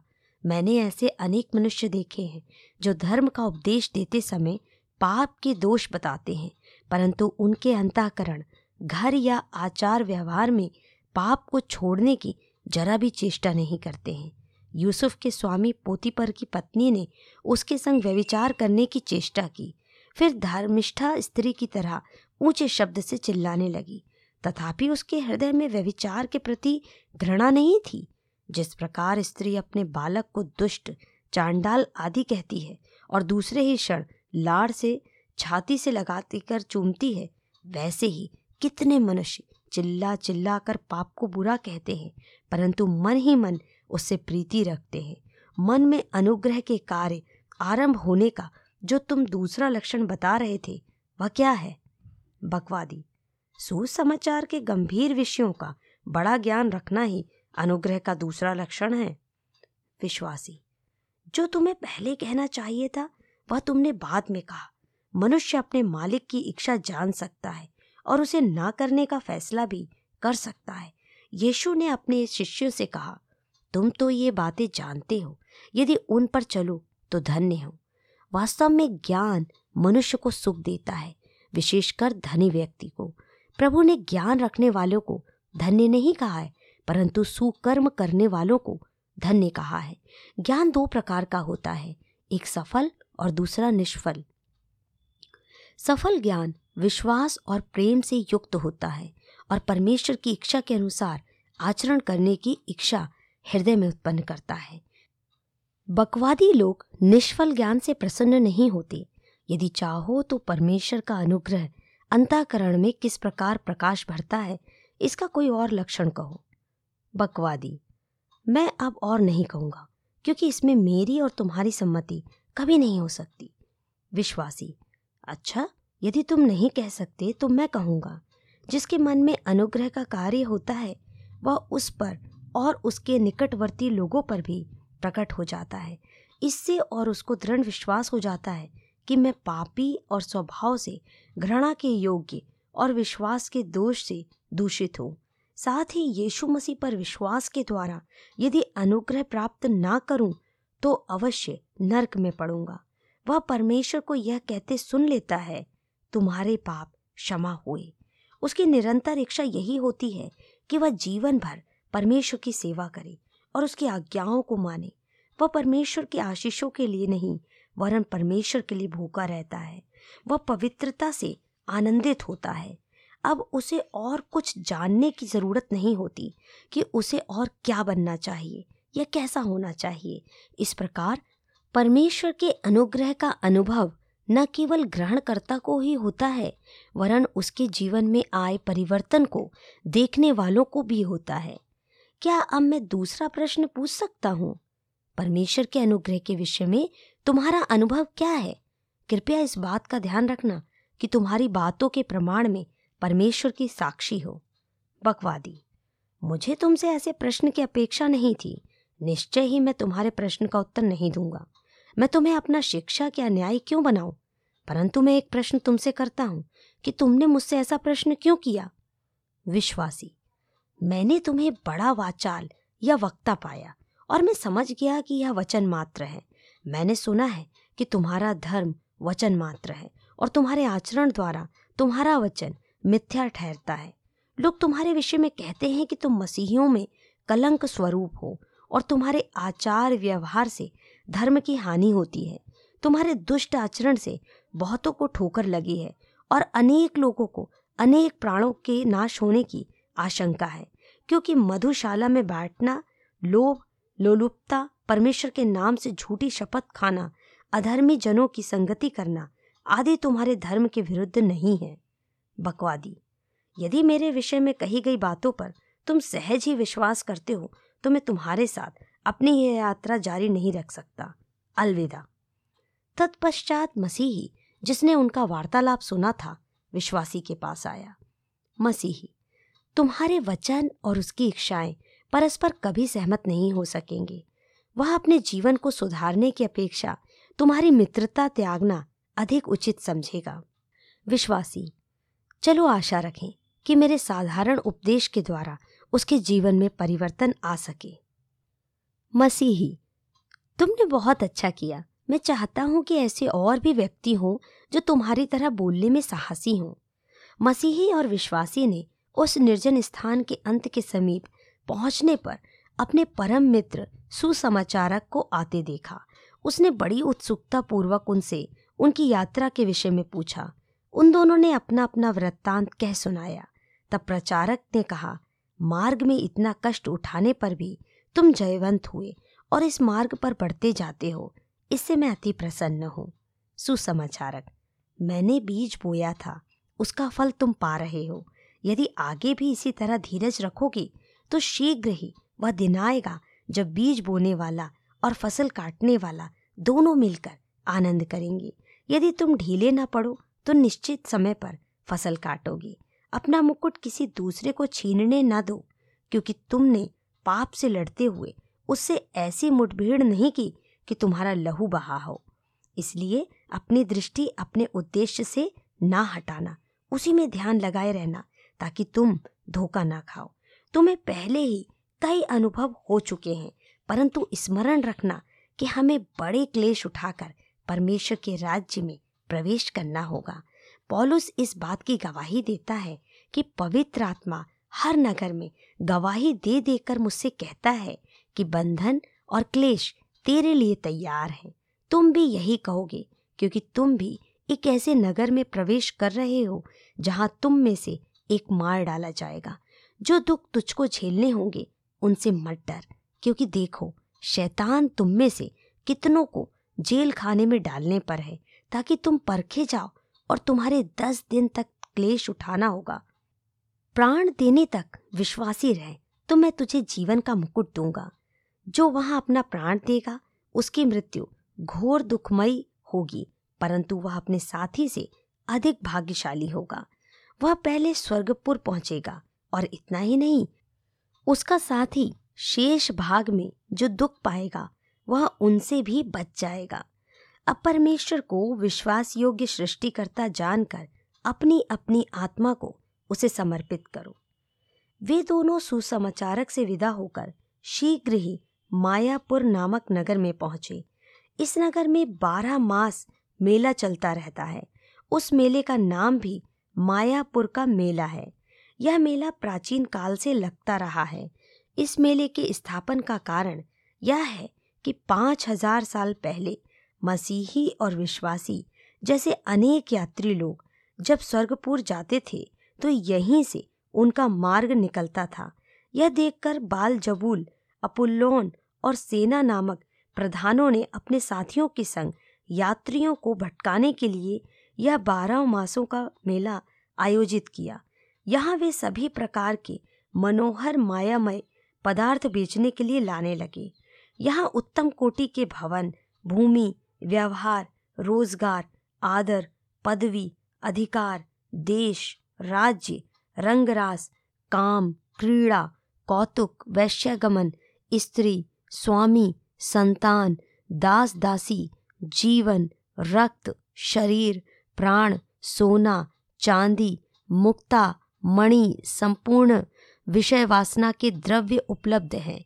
इनके अतिरिक्त उस मेले में भानुमति, बहुरूपीय, नट आदि के स्वांग, ठगी, जुआ, चोरी, पागलपन, छल, बल, चतुराई आदि सर्वत्र उपलब्ध हैं। यहाँ अनेक चोर नरहिंसक झूठी कसम खाने वाले, पर स्त्रीगामी आदि घूमते रहते हैं। वहाँ की भाषा ऐसी है कि सुनने वाले यात्रियों का मुख शर्म से लाल हो जाता है। परंतु व्यर्थ ही व्यर्थ व्यर्थ ही व्यर्थ, सब कुछ व्यर्थ है। मसीही और विश्वासी के वहाँ पहुँचते ही लोग उन्हें घेर कर उनका तमाशा बनाने लगे। पहला कारण यह था कि वहाँ लोगों के वस्त्रों से इनके वस्त्र भिन्न थे। दूसरा यह कि मेले के लोगों को इनकी भाषा सुनकर आश्चर्य हो रहा था। तीसरा कारण यह कि ये दोनों यात्री मेले में बिकने वाली सभी वस्तुओं को तुच्छ समझते थे। इससे लोगों को अधिक आश्चर्य हो रहा था। जब कोई पदार्थ खरीदने के लिए इनको पुकारता था तो ये अपने कानों में उंगली डाल लेते थे और उस वस्तु की ओर ताकते भी न थे। वे ये कहते हुए आगे बढ़ जाते थे, हे परमेश्वर, माया के दर्शन से हमारी आँखें फेर दे। वे ऊपर दृष्टि करके लोगों को समझाते थे कि हमारा संबंध स्वर्ग से है। यात्रियों का ऐसा व्यवहार देखकर एक व्यक्ति ने उपहास करते हुए कहा, तुम कौन सी वस्तु लेना चाहते हो? इन दोनों ने उत्तर दिया, हम सत्य के ग्राहक हैं। यह सुनते ही मेले के लोग चिल्लाने लगे, इन्हें मारो! फिर परस्पर विवाद आरंभ हो गया, जिससे मेले में हलचल मच गई। विवाद इतना बढ़ा कि पुलिस को बुलाना पड़ा। मसीही और विश्वासी को पूछताछ के लिए ले जाया गया। उन्होंने स्वीकार किया कि हम पृथ्वी पर परदेसी और बाहरी हैं। उन्होंने ये भी कहा कि हम विदेशी यात्री हैं और स्वर्गीय यरूशलेम नामक अपने देश को जाते हैं। उन्होंने आरोप लगाते हुए कहा कि इन व्यापारियों ने हमारे साथ दुर्व्यवहार किया है, क्योंकि हम उनसे बिना कोई वस्तु खरीदे ही अपने मार्ग में जा रहे थे। मेले के जाँच अधिकारियों ने उनकी बातों पर विश्वास नहीं किया। उन्होंने उन दोनों को, मेले के लोगों को तमाशा दिखाने के अभिप्राय से एक पिंजरे में बंद कर रखा। दोनों यात्रियों ने धैर्य और सद्भाव पूर्वक सब दुख सहन किए। उन्होंने वह सब इस तरह सहन किया कि कुछ लोगों ने कहा कि वे बिल्कुल शांत और शिष्ट थे और उन्होंने किसी को कोई हानि नहीं पहुंचाई। यह सुनकर कुछ लोग अत्यधिक क्रोधित हुए और उन्हें मार डालने की मांग करने लगे। एक दिन उचित समय पर मसीही और विश्वासी को न्यायाधीश धर्म विरोधी के विचारासन के सम्मुख खड़ा किया गया। उन पर यह दोष लगाया गया कि ये लोग नगर के शत्रु और व्यापार में बाधा डालने वाले हैं। इन्होंने नगर में बलवा करके लोगों में फूट डलवाई है और राजा के विरुद्ध अपनी कुमति द्वारा एक अलग दल बना लिया है। विश्वासी तुम्हारे द्वारा लगाए गए आरोप के प्रथम भाग को मैं अस्वीकार करता हूँ, परंतु दूसरे भाग में तुम्हारा राजकुमार और कोई नहीं, वरन बाल जबूल ही है। वह सर्व प्रधान परमेश्वर का विरोधी है, इसलिए वह मेरा भी विरोधी है और मैं उसके समस्त अधिकार का इनकार करता हूँ। इसके उपरांत साक्षी बुलाए गए।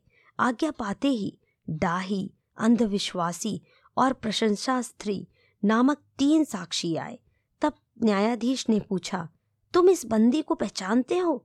इसके विरुद्ध और अपने राजा के पक्ष में जो कुछ तुम कहना चाहते हो, वह कहो। डाही ने गवाही दी कि ये दोनों यात्री ना तो राजा को, ना प्रजा, ना व्यवस्था, ना व्यवहार को मानते हैं। इनकी सदा यही चेष्टा रहती है कि अपने विश्वास और धर्म स्वभाव के द्वारा राजद्रोह करवाएँ।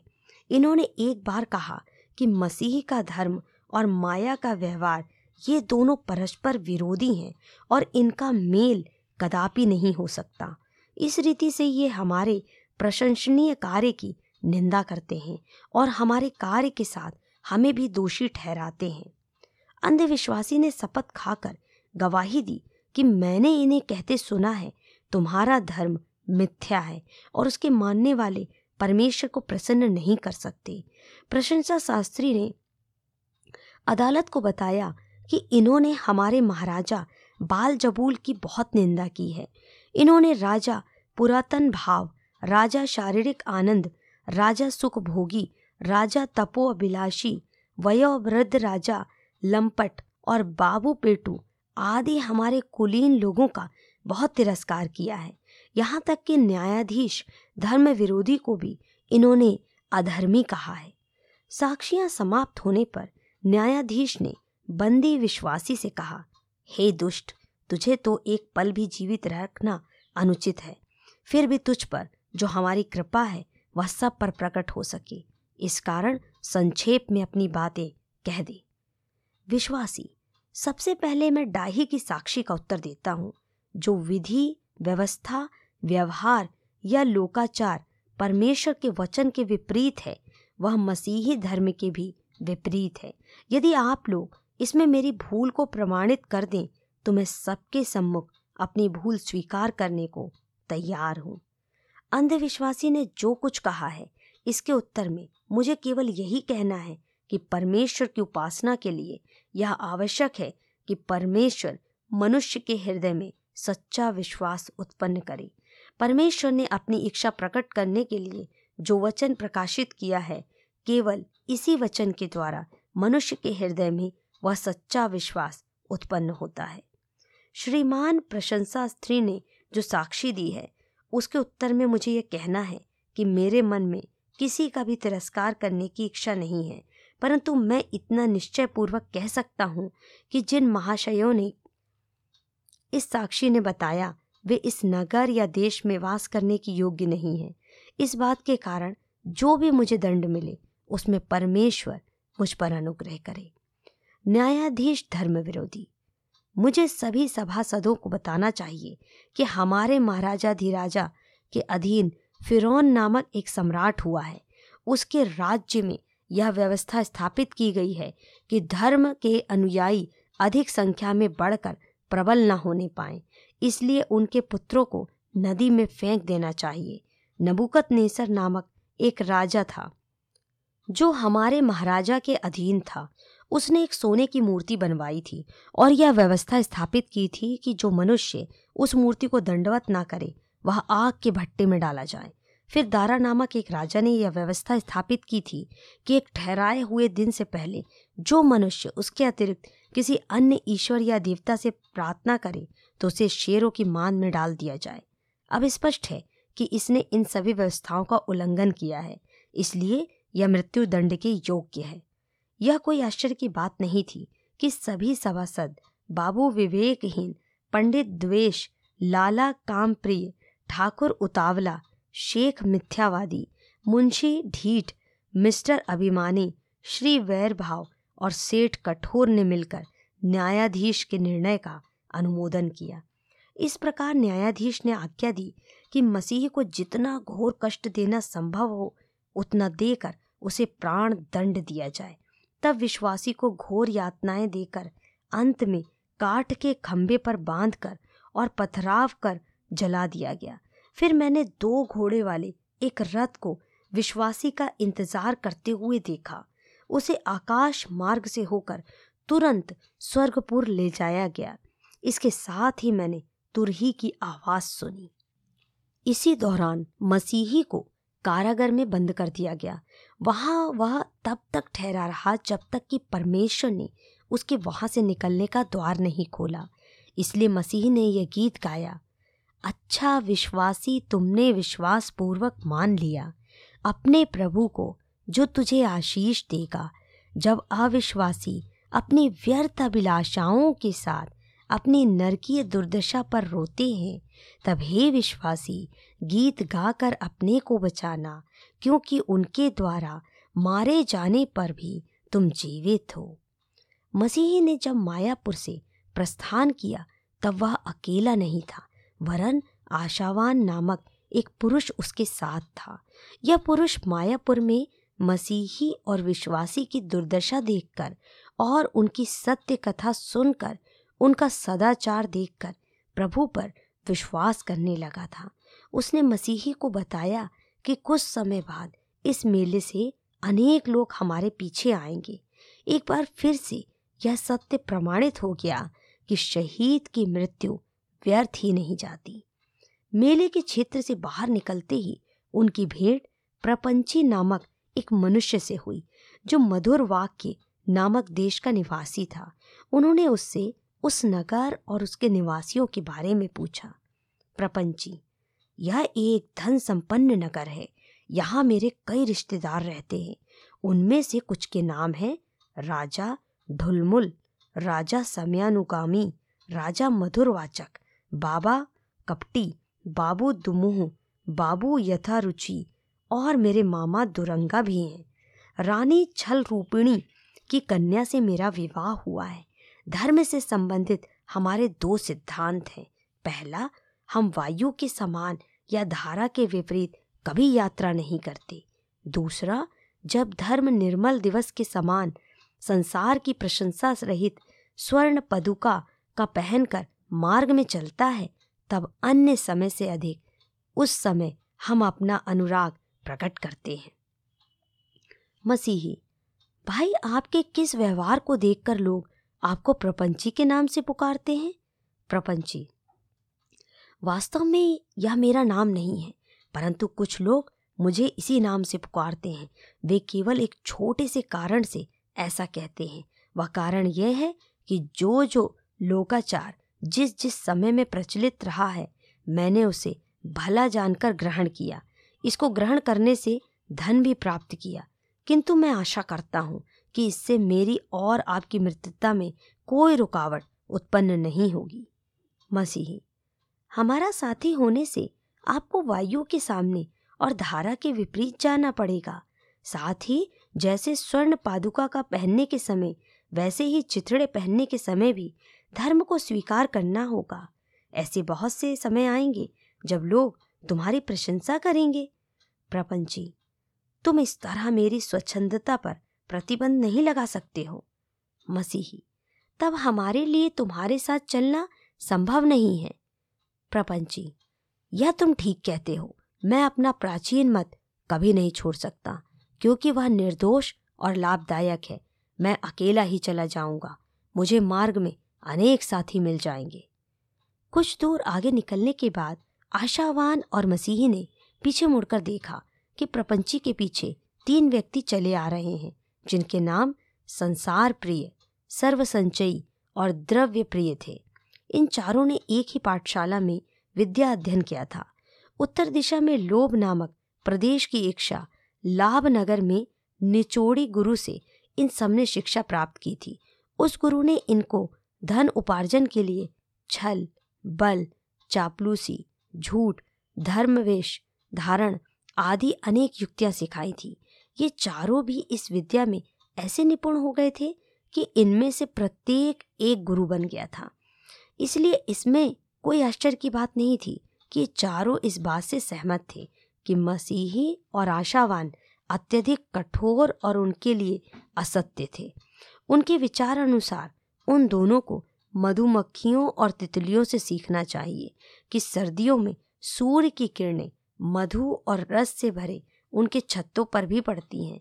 साथ ही एक मसीही को धन उपार्जन कर जीवन के सभी अवसरों पर आनंद क्यों नहीं उठाना चाहिए? आखिर इब्राहिम और सुलेमान ने ऐसा ही किया। यह सोचकर उनके परस्पर वाद विवाद करने से कोई लाभ नहीं है। उन्होंने मसीही से प्रश्न पूछने का फैसला किया। थोड़ी कोशिश कर तेज चलने पर वे उन दो यात्रियों तक पहुँच गए। मसीही तुम इतना साधारण प्रश्न क्यों पूछ रहे हो? तुम निश्चय ही जानते हो कि धन के लिए मसीह के पीछे चलना व्यवस्था के अनुसार नहीं है। इससे अनेक उदाहरण उपलब्ध है। मसीह ने कुछ ऐसे फरीसियों को डांटा जो लोगों को सुनाने के लिए देर तक लंबी प्रार्थनाएँ करते थे, परंतु उनका वास्तविक लक्ष्य था किसी विधवा का घर हड़पना। यहूदा ने थैली की रकम के लिए धर्म के प्रति अनुराग प्रकट किया। परंतु अंतकरण में उद्धार से पतित होकर विनाश का पात्र बन गया। शिमोन टोना भी इसी मत का था, क्योंकि उसने धन अर्जित करने के अभिप्राय से पवित्र आत्मा को मोल लेना चाहा। इसलिए पतरस ने उसके कर्म के अनुसार उसे दंड की आज्ञा सुनाई। हमें यह बात स्मरण रखना चाहिए कि जो मनुष्य सांसारिक लाभ के लिए धर्म को ग्रहण करता है, वह सांसारिक लाभ के लिए उसका त्याग भी करेगा। तुमने इस प्रश्न के लिए जो भिन्न राय दी है, जो मूर्ति पूजक कपटी और शैतान रूपी मनुष्य के समान कर्म किया है और तुम्हें इसका प्रतिफल अवश्य मिलेगा। मसीह का उत्तर सुनकर वे चारों शांत और आश्चर्यचकित खड़े होकर एक दूसरे का मुँह देखने लगे। तब मसीही ने आशावान से कहा, अगर ये मनुष्य की बातों पर ध्यान नहीं दे सकते तो परमेश्वर की बातों के प्रति क्या करेंगे? मसीही और आशावान उनको छोड़कर आगे बढ़ गए। कुछ समय तक चलने के बाद वे सुख नामक एक मनोहर मैदान में पहुँचे। यह बहुत बड़ा मैदान नहीं था, इसलिए उन्होंने शीघ्र उसे पार कर लिया। इस मैदान से कुछ दूर आगे संपत्ति नाम की एक छोटी सी पहाड़ी थी। इसमें चांदी की खान थी। पहले अनेक यात्री इस खान की विचित्रता देखने के अभिप्राय से सीधा पथ छोड़कर वहाँ गए, परंतु इस खान के मुख्य भूमि उनके पहुँचते ही ढीली होने के कारण धंस गई। कितने मारे गए और कितने ऐसे अपंग हो गए कि जीवन भर वैसे ही रहे। मैंने देखा कि खान से कुछ दूरी पर देमास नामक एक सज्जन पुरुष उस खान को देखने के लिए यात्रियों को पुकारता था। वह चिल्लाता था, हे पथिको तुम थोड़ी देर के लिए पथ छोड़कर यहाँ आओ तो मैं तुमको कुछ पदार्थ दिखाऊँगा। मसीही ने उससे पूछा, हम लोगों को पथ से फेरने योग्य वहाँ क्या पदार्थ है? देमाश ने बताया, यहाँ चांदी की खान है। कई लोग धन संग्रह करने के लिए उसे खोद रहे हैं। यदि तुम यहाँ आओ तो सहज ही धनवान हो जाओगे। यह सुनकर आशावान बोला, चलो भाई, हम भी देख आए। मसीही ने कहा, इस समय मैं वहाँ नहीं जाऊँगा, क्योंकि मैंने पहले ही उस स्थान के विषय में सुन रखा है। वहाँ बहुत से मनुष्य मरे पड़े हैं, और जो पथिक धन की इच्छा से वहाँ जाते हैं धन के कारण उनकी यात्रा में विघ्न उत्पन्न हो जाता है। मसीही ने देमास को पुकार कर कहा, क्यों भाई? क्या वह खतरनाक स्थान नहीं है? क्या वहाँ जाने से बहुतों की यात्रा में बाधा नहीं पड़ी? देमाश ने कहा, जो सावधान नहीं रहता, केवल उन्हीं के लिए वहाँ खतरा है। मसीही और आशावान को यह देखकर कोई आश्चर्य नहीं हुआ कि प्रपंची और उसके तीनों मित्र देमाश के आमंत्रण पर तुरंत उसके पास चले गए। उन्हें क्या हुआ या कोई नहीं जानता, परंतु उन्हें फिर कभी किसी ने नहीं देखा। कुछ दूर आगे चलने पर उन्हें एक प्राचीन स्तंभ दिखाई दिया, जिसके मस्तिष्क पर लिखा था, लूत की पत्नी को स्मरण रखो। लोभ से पूर्ण हृदय के कारण उसने अभिलाषी के पीछे सदोम को देखा। नमक का खंबा बन गई। तब उन्होंने महसूस किया कि देमाश जैसे व्यक्ति का आमंत्रण आने वाले यात्रियों के लिए अत्यधिक खतरनाक है, क्योंकि लूत की पत्नी ने केवल मुड़कर पीछे देखा था। वह सदोम वापस नहीं गई। आशावान ने अपने वहाँ जाने के मूर्खतापूर्ण विचार को स्वीकार किया। उसे अत्यधिक आश्चर्य हुआ कि उसका पाप लूत की पत्नी के पाप की अपेक्षा थोड़ा बड़ा होने पर भी परमेश्वर ने उसे बचाया। इस बात ने उन्हें परमेश्वर का विरोध करने वाले व्यक्ति के साथ किए गए न्याय का स्मरण दिलाया। कोराह, दातान, अब्राहम और उसके अढ़ाई सौ साथी जो एक साथ नाश हुए, औरों की चेतावनी के निमित्त चिन्ह और दृष्टांत ठहरे। उन्होंने इस बात पर ध्यान दिया कि सदोम के वासी बड़े दुष्ट और परमेश्वर की दृष्टि में बड़े पापी थे, परंतु पहले परमेश्वर की उन पर असीम कृपा थी। उसकी कृपा से सदोम अदन की वाटिका के समान उपजाऊ था। इसीलिए जब वे दुष्ट हो गए, तब परमेश्वर क्रोधित हुआ और आकाश से अग्नि बरसी। उनको असाधारण दंड मिला। इससे प्रकट होता है कि इनके समान जो लोग ढीठ होकर दिमाश की नाई पाप करेंगे, उन्हें सबसे कठिन दंड दिया जाएगा। हाँ यह सत्य है। हम पर परमेश्वर का अनुग्रह है। कि हम ऐसे दृष्टांत या उदाहरण ना बने। मसीही और आशावान चलते चलते मनोहर नदी के तट पर पहुँचे। उन्होंने उसमें से पानी पिया। इस नदी के किनारे किनारे मार्ग सीधा और समतल चला गया था। इसलिए वे दोनों बड़ी सरलता से प्रसन्नचित अवस्था में चले जा रहे थे। नदी का जल पीने से देह स्वस्थ और चित्त प्रफुल्लित हो गया था। उस नदी के दोनों ओर फलदायी वृक्ष थे, जिनके पत्ते रोग नाशक थे। नदी के दोनों तटों पर हरियाली थी और नाना प्रकार के रंग बिरंगे फूल खिले हुए थे, जिनसे स्वर्गीय सुगंध फैल रही थी। यहाँ किसी प्रकार का खतरा नहीं था। वे दोनों सो गए। उस जीवन जल की नदी से बेहतर, सुरक्षित और आरामदायक जगह और कहाँ हो सकती है? वे वहाँ कुछ समय तक और ठहरना चाहते थे। लेकिन उनकी यात्रा अब तक अधूरी थी। शीघ्र ही उन्हें ऊबड़ खाबड़ और पथरीली मार्ग से गुजरना पड़ा। इस कारण उनका साहस टूटने लगा। उनकी इच्छा थी कि समतल भूमि मिल जाए तो अच्छा होगा। शीघ्र ही उन्हें मार्ग के बाईं ओर कुपथ नामक एक मैदान दिखाई दिया। मसीह ने कहा, वह मैदान जो हमारे पथ के निकट होता हुआ निकलता है, हम उससे होते हुए बढ़े। उस मैदान में प्रवेश करने के लिए एक छोटा सा फाटक बना हुआ है। आओ, हम भीतर जाकर उस पगडंडी से होते हुए चलें, आशावान ने कहा। कदाचित पगडंडी पर चलने से हमारा मार्ग छूट जाए तो क्या करोगे? मसीह ने कहा, ऐसा नहीं होगा। तब आशावान ने भी उसका प्रस्ताव स्वीकार कर लिया और वे सुगमता से चलने लगे। पगडंडी पार करने पर उनकी मुलाकात व्यर्थ साहसी नामक व्यक्ति से हुई। उसने उन्हें बताया कि स्वर्गपुर के द्वार तक यही मार्ग जाता है। उस व्यक्ति के पीछे पीछे चलते हुए शीघ्र ही संध्या आ गई और सूर्यास्त के पश्चात घोर अंधकार छा गया। अंधकार में उन्हें आगे जाने वाला व्यक्ति दिखाई नहीं दिया, क्योंकि अंधकार के कारण उसे भी पथ नहीं दिखाई दिया। इसलिए वह एक बहुत गहरे गड्ढे में गिर पड़ा। अकस्मात ही बादल गरजने लगे और मूसलाधार बारिश होने लगी, जिससे बाढ़ आ गई। वे दोनों भयभीत हो गए। तब आशावान ने घबरा कर कहा, हाय, मैं अपने मार्ग पर क्यों ना रहा? मसीह ने कहा, भाई, कौन जानता था कि इस मार्ग पर चलने से हमारा मार्ग छूट जाएगा? उसने अपने भाई आशावान को इस विपत्ति में डालने के लिए उससे क्षमा मांगी और खेत प्रकट किया। आशावान ने उसे क्षमा करते हुए कहा इसमें उनकी अवश्य कोई भलाई है।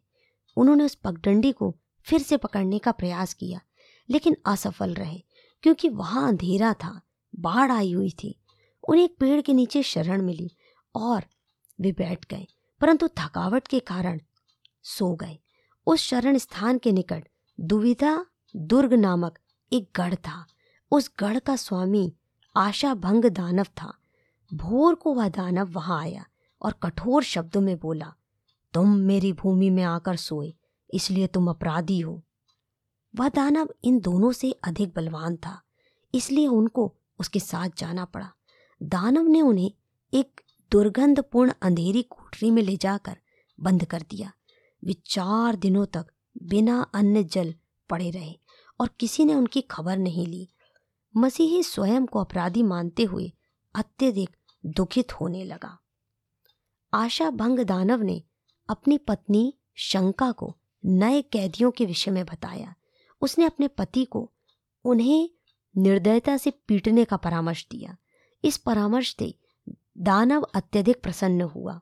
अगले दिन जब शंका को मालूम हुआ कि वे दोनों अब तक जीवित हैं तो उसने परामर्श दिया कि अपनी हत्या खुद करने के लिए उन्हें चाकू दिया जाए। आशा भंग प्रातःकाल पुनः वहाँ पहुँचा और उनको पीड़ित देखकर बोला, तुम्हारा इस कारागर से छूटना असंभव है, इसलिए तुम छुरी मारकर और फांसी डालकर या विष खाकर प्राण त्यागो तो तुम्हारा अधिक कल्याण होगा। मसीही, भाई, अब क्या करें? मुझे समझ में नहीं आता कि ऐसी दशा में मर जाना बेहतर है या जीवित रहना। इस कारागर से कब्र में रहना भला है। आशावान मेरी समझ में तो इस दुर्दशा में रहने की अपेक्षा मरना भला है। परंतु जिस देश को हम जा रहे हैं, उस देश के राजा ने कहा है कि हत्या ना करना। इसलिए हमें ना ही स्वयं की और ना ही किसी दूसरे की हत्या करनी चाहिए। फिर यह भी सत्य है कि किसी हत्यारे का अनंत जीवन पर अधिकार नहीं है। संभवतः इस जगत को बनाने वाला परमेश्वर हमारे बचाव का मार्ग दिखाएगा। संध्या के समय आशा भंग उस कोठरी में आया।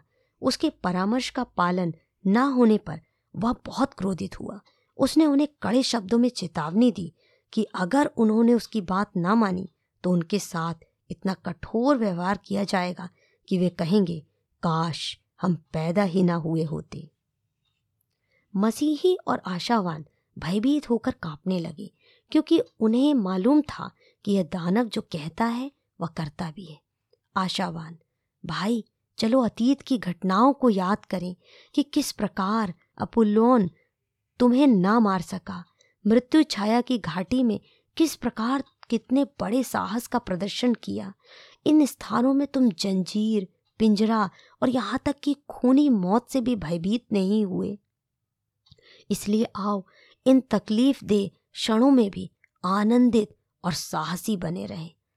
अगली सुबह आशा भंग दानव दोनों यात्रियों को अस्थि पंजरों का ढेर दिखाने के लिए कोठरी के आँगन में ले गया। उसने उनसे कहा, ये सभी तुम्हारी तरह ही यात्री थे और उनमें से एक भी नहीं बच सका। उसने फिर से मार्ग में मारा पीटा और कारागर में बंद कर दिया। आधी रात से प्रातः काल तक दोनों कैदियों ने परमेश्वर से प्रार्थना की। उषा काल में मसीही चैतन्य होकर अकस्मात ही खड़ा हो गया। मसीही, हाय, मैं कैसा अज्ञानी हूँ। मैं तो निकल कर मुक्त हो सकता था। फिर क्यों इस कारागर में पड़ा रहा? मेरी जेब में तो प्रतिज्ञा नाम की कुंजी है। मैं इससे दुविधा दुर्ग के सभी ताले खोल सकता हूँ। वास्तव में यह एक सुसमाचार था। कुंजी लगाते ही पहला द्वार अपने आप खुल गया। फिर उसने कोठरी से बाहर निकलकर उस कुंजी से बीच वाला द्वार भी खोल दिया। लोहे का बड़ा फाटक बहुत मज़बूत बना हुआ था, इसलिए बड़ी कठिनाई से खुला। उन्होंने बाहर निकलने के लिए उसे धक्का दिया तो वह गड़गड़ाहट से खुलकर गिर पड़ा। उसका शब्द सुनकर आशा भंग दानव जाग उठा, परंतु अकस्मात ही मिर्गी से पीड़ित होकर गिर पड़ा। अतः वे दोनों यात्री सुरक्षित राजपथ पर आकर निडर हो गए। पगडंडी पर पुनः पहुंचकर उन्होंने एक सूचना पढ़ी, जिसमें आने वाले यात्रियों को आशा भंग दानव से बचने की चेतावनी दी गई थी। उस बड़े खतरे से बाहर निकलने के कारण दोनों यात्री प्रसन्न थे। पथ से भटकने पर हमने पाया कि हम प्रतिबंधित स्थल पर विचल रहे हैं, आने वाले सावधान रहें, असावधान होकर हमारी तरह पीड़ित ना हो, उसके कैदी राहगीर हैं, जिसका घर शंका और नाम आशाभंग है। इसके बाद चलते चलते मसीही और आशावान रमणीक पर्वतों के निकट पहुँचे। पूर्वोमुक्त पर्वत का स्वामी इन पर्वतों का भी स्वामी था, जिसने शुद्ध जल के झरनों के बीच दाग की बारियाँ लगाई थी। इन पर्वतों के शिखर पर अनेक गढ़रिए अपनी भेड़े चरा रहे थे। उन्होंने दोनों यात्रियों को बताया कि सामान्यतः इससे ही इमानुअल के नगर के नाम से जाना जाता था। यहाँ से तुम्हें स्वर्गपुर स्पष्ट दिखाई देगा। पर्वतों के स्वामी ने उन्हें बताया, अतिथियों का सत्कार करना ना भूलें।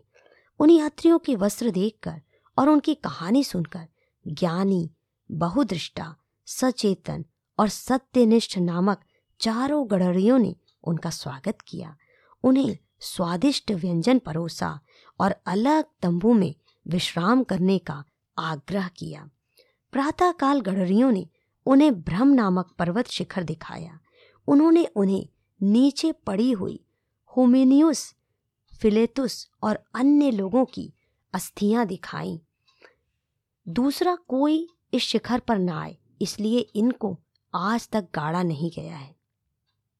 लोगों की चेतावनी के लिए इनकी देह इसी प्रकार पड़ी रहने दी गई है। इसके बाद गढ़रिए इन्हें चौकसी नामक पर्वत की चोटी पर ले गए। उन्होंने देखा कि एक कब्रिस्तान में बहुत से लोग भटकते फिर रहे हैं। उन्होंने यह भी जान लिया कि वे सभी अंधे हैं, क्योंकि वे चलते हुए ठोकर खाकर गिर पड़ते हैं और यहाँ से उनको निकलने का मार्ग नहीं मिलता। उनकी यह दुर्दशा आशा भंग दानव ने की थी। उसने उनकी आँखें निकालकर उन्हें इस तरह भटकने के लिए छोड़ दिया था। यह सुनकर मसीही और आशावान के मुख से एक शब्द नहीं निकला, परंतु उनकी आँखों में आँसू आ गए। तब गडरिए इन दोनों को नीचे ले गए, जहाँ पर्वत के नीचे एक द्वार था। उन्होंने उसे खोलकर यात्रियों से अंदर आने के लिए कहा। अंदर देखने पर अंधकार के कारण उनको कुछ दिखाई नहीं दिया, पर गंधक की दुर्गंध अनुभव हुई और पीड़ित लोगों का कराहना और अग्नि का सा शब्द सुनाई दिया। मसीही ने पूछा, इसका क्या तात्पर्य है? गडरियों ने कहा, यह नरक जाने का एक मार्ग है। कपटी इसी मार्ग से होकर नरक जाते हैं। विशेष रूप से वे लोग इस मार्ग से जाते हैं, जो ऐसाव के समान अपना अधिकार बेच देते हैं, या यहूदा के समान अपने स्वामी को बेचते हैं, या सिकंदर ठठेरे के समान सुसमाचार की निंदा करते हैं, या हनन्या और उसकी पत्नी शफीरा के समान झूठे और कपटी हैं। आशावान ने पूछा, क्या पहले वे भी हमारे समान यात्री थे?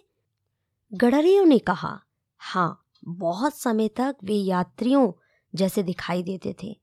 आशावान ने फिर पूछा, वे इस मार्ग पर कितनी दूर पहुंचकर उद्धार से रहित हुए? गडरियों ने उत्तर दिया, कुछ तो इन पर्वतों तक भी नहीं पहुँचे थे और कुछ इससे भी आगे बढ़ गए, परंतु वे अपनी यात्रा पूरी ना कर सके। तब यात्रियों ने कहा, हमारे लिए यह आवश्यक है कि शक्ति प्राप्त करने के लिए हम सर्वशक्तिमान परमेश्वर से प्रार्थना करें। अंत में चलते चलते गडरिए उनको निर्मल नामक एक ऊँचे पर्वत के शिखर पर ले गए। उन्होंने स्वर्गपुर का द्वार देखने के लिए उनको अपनी दूरबीन दे दी, परंतु नरक संबंधी बातें जो गडरियों ने उन्हें बताई थी, याद आते ही उनके हाथ कांपने लगे। अतः वे स्थिर होकर अच्छी तरह स्वर्गपुर का द्वार ना देख सके। उन्होंने गडरियों से विदा ली और आगे चल पड़े। यात्रियों के प्रस्थान के समय ज्ञानी ने उन्हें मार्ग का वृत्तांत पूर्ण मानचित्र दिया। बहुदृष्टा ने कहा कि चापलूस से सावधान रहना। सचेतन ने कहा, मोह भूमि में सोमत जाना। और सत्यनिष्ठ ने कहा, परमेश्वर तुम्हारे संग रहे। इसके बाद मैंने देखा कि ये दोनों यात्री पर्वतों से उतरकर राजपथ पर चलते हुए राजधानी की ओर बढ़ने लगे। इन पर्वतों के नीचे कुछ दूर पर बाईं ओर दर्प नामक एक देश था। उस देश से एक टेढ़ा तिरछा मार्ग आकर राजपथ में मिलता था। उसी मार्ग से होता हुआ एक फुर्तीला युवक इनसे आ मिला। मसीही के पूछने पर उसने अपना नाम अज्ञान बताया। और कहा कि वह दर्प नामक देश से आकर स्वर्गपुर जा रहा है। मसीही, तुम राजधानी के द्वार में कैसे प्रवेश करोगे? और यदि कोई बाधा हो तो क्या करोगे? अज्ञान, मैं प्रभु की इच्छा को जानता हूँ और अनेक प्रकार के सुकर्म करता रहता हूँ। मुझे जिसका कुछ देना होता है, उसे दिया करता हूँ। फिर व्रत, प्रार्थना, दान पुण्य सभी करता हूँ और जिस स्थान को जा रहा हूँ, उसके लिए मैंने अपना देश त्यागा है। मसीही, तुम सकरे फाटक और उद्धार की दीवारों के बीच से होकर नहीं आए हो? फिर तुमने भिन्न होकर ये भिन्न प्रकार के वस्त्र पहन रखे हैं? साथ ही तुम्हारे पास मोहर लगा, अधिपत्र भी तो नहीं है। मुझे भय है कि कोई तुम्हें डाकू या चोर ना समझे। अज्ञान, हम अलग देशों से आए हैं। इसलिए हमारे पहुँचने के मार्ग भी भिन्न हैं। जिस सक्रे फाटक की चर्चा तुम कर रहे हो, वह हमारे देश से बहुत दूर है। मेरे देश का एक भी व्यक्ति उस फाटक को नहीं जानता होगा। यह अच्छा होगा कि तुम अपने देश के धर्माचार से संतुष्ट रहो। वैसे ही मैं भी अपने देश के धर्माचार से संतुष्ट हूँ। यह सुनकर मसीही ने आशावान से कहा, यह अपनी ही बात को दृढ़ मानता है। ऐसे व्यक्ति की अपेक्षा किसी मूर्ख से सुधरने की अधिक आशा की जा सकती है। जब अज्ञानी मनुष्य पथ पर चलता है तो वह अज्ञानता ही प्रकाशित करता है। इसलिए दोनों ने अज्ञान से आगे कुछ नहीं कहा। अपने मार्ग पर आगे बढ़ गए। तब मसीह ने अपने साथी से कहा, यहाँ एक पुरुष पर जो कुछ बीता, उसकी मैं कथा तुम्हें सुनाता हूँ। वह पुरुष सच्चा नगर का वासी था और उसका नाम अल्पविश्वासी था। वह अपनी यात्रा पर जा रहा था कि अकस्मात उसे तीन बड़े बटमार, कातार, संदेह और अपराध मिल गए। उन्होंने उस पर आक्रमण कर उससे उसके चांदी के सिक्कों की थैली छीन ली। इतने में सुसाहस नगर के महानुग्रह नामक व्यक्ति को उस पद पर आता देखकर तीनों बटमार भाग गए। इस डकैती ने उसे उसके जीवन भर के लिए दुर्बल कर दिया। अपने इस भयानक अनुभव को वह कभी भुला नहीं सका। किंतु सौभाग्यवश वे बटमार उसका मोहर लगा अधिपत्र नहीं ले जा सके। कुछ देर आगे निकलने पर उन्होंने देखा कि उनके आगे दो पथ थे और दोनों ही सीधे दिखाई पड़ रहे थे। वे दोनों खड़े होकर सोचने लगे कि किस मार्ग से जाना उचित होगा, क्योंकि दोनों ही सीधे हैं। इतने में एक पुरुष उनके पास आया, जिसने उजले वस्त्र पहने हुए थे। उसने इन दोनों से पूछा, तुम यहाँ क्यों खड़े हो? यात्रियों ने बताया कि हम स्वर्गपुर जा रहे हैं, पर किस मार्ग से जाएँ, यह हम नहीं जानते। उसने कहा, मैं भी वहाँ जा रहा हूँ, सो तुम मेरे पीछे चले आओ। वे दोनों उसके पीछे हो लिए। थोड़ी दूर चलने के बाद वह मार्ग टेढ़ा होने लगा और घूमते घूमते राजधानी से विपरीत दिशा में मुड़ गया। तो भी उन्होंने उस व्यक्ति का पीछा न छोड़ा। अचानक उस काले रंग के व्यक्ति के शरीर पर से वह उजला वस्त्र गिर पड़ा। तब उन्हें ज्ञात हुआ कि वे कहाँ हैं। वे महासंकट में पड़ गए और फंसे रहे। तब मसीही ने आशावान से कहा, भाई, मैं देखता हूँ कि मैं बड़े भ्रम में पड़ गया हूँ। गणरियों ने हमसे कहा था कि चापलूस से सावधान रहना, इससे मुझे ज्ञानी का वचन याद आता है। जो मनुष्य अपने पड़ोसी की चापलूसी करता है, वह उसके पैरों के लिए जाल बिछाता है। तब उन्हें याद आया कि उन्हें पथ प्रदर्शन के लिए मानचित्र दिया गया था, लेकिन उन्होंने नहीं पढ़ा। वे अत्यधिक खेदित होकर पछताने लगे। उसी समय वहाँ एक तेजस्वी पुरुष रस्सी का कोड़ा हाथ में लिए आकर पूछने लगा, तुम कहाँ से आए हो? कहाँ जा रहे हो? उन्होंने उत्तर दिया, हम तीन यात्री हैं और सियोन पर्वत को जा रहे हैं। फिर उन्होंने चापलूस का सारी बात कह सुनाई। यह सुनकर उस तेजस्वी पुरुष ने यह कहा वह झूठा प्रेरित है, जिसने तेजोमय भेष धारण कर रखा है और उसका नाम चापलूस है। फिर उसने उन्हें जाल फाड़ कर मुक्त कर दिया और कहा, तुम मेरे पीछे पीछे चले आओ, मैं तुम्हें राजपथ पर वापस ले जाऊँगा। अंत में उसने उन्हें भूमि पर औंधे मुँह लेटने की आज्ञा दी और कोड़े मारकर सत्य पथ में यात्रा करने के विषय में सारी बातें समझा दी। और कहा, मैं जिनसे प्रेम रखता हूँ, उन सभी को ताड़ना भी देता हूँ और इस कारण तुम उद्यमी बनकर पश्चाताप करो उसने कहा गणरियों ने जो शिक्षा तुम्हें दी है, उसे सावधानी से स्मरण रखते हुए अपनी यात्रा करो कुछ दूर आगे जाने पर यात्रियों ने देखा कि एक मनुष्य सियोन पर्वत की ओर पीठ किए उनकी ओर चला आ रहा है। उसका नाम नास्तिक था यह सुनते ही कि दोनों यात्री सियोन पर्वत को जा रहे हैं, नास्तिक खिलखिलाकर हंसने लगा। नास्तिक, तुम इतने अज्ञानी कैसे हो सकते हो?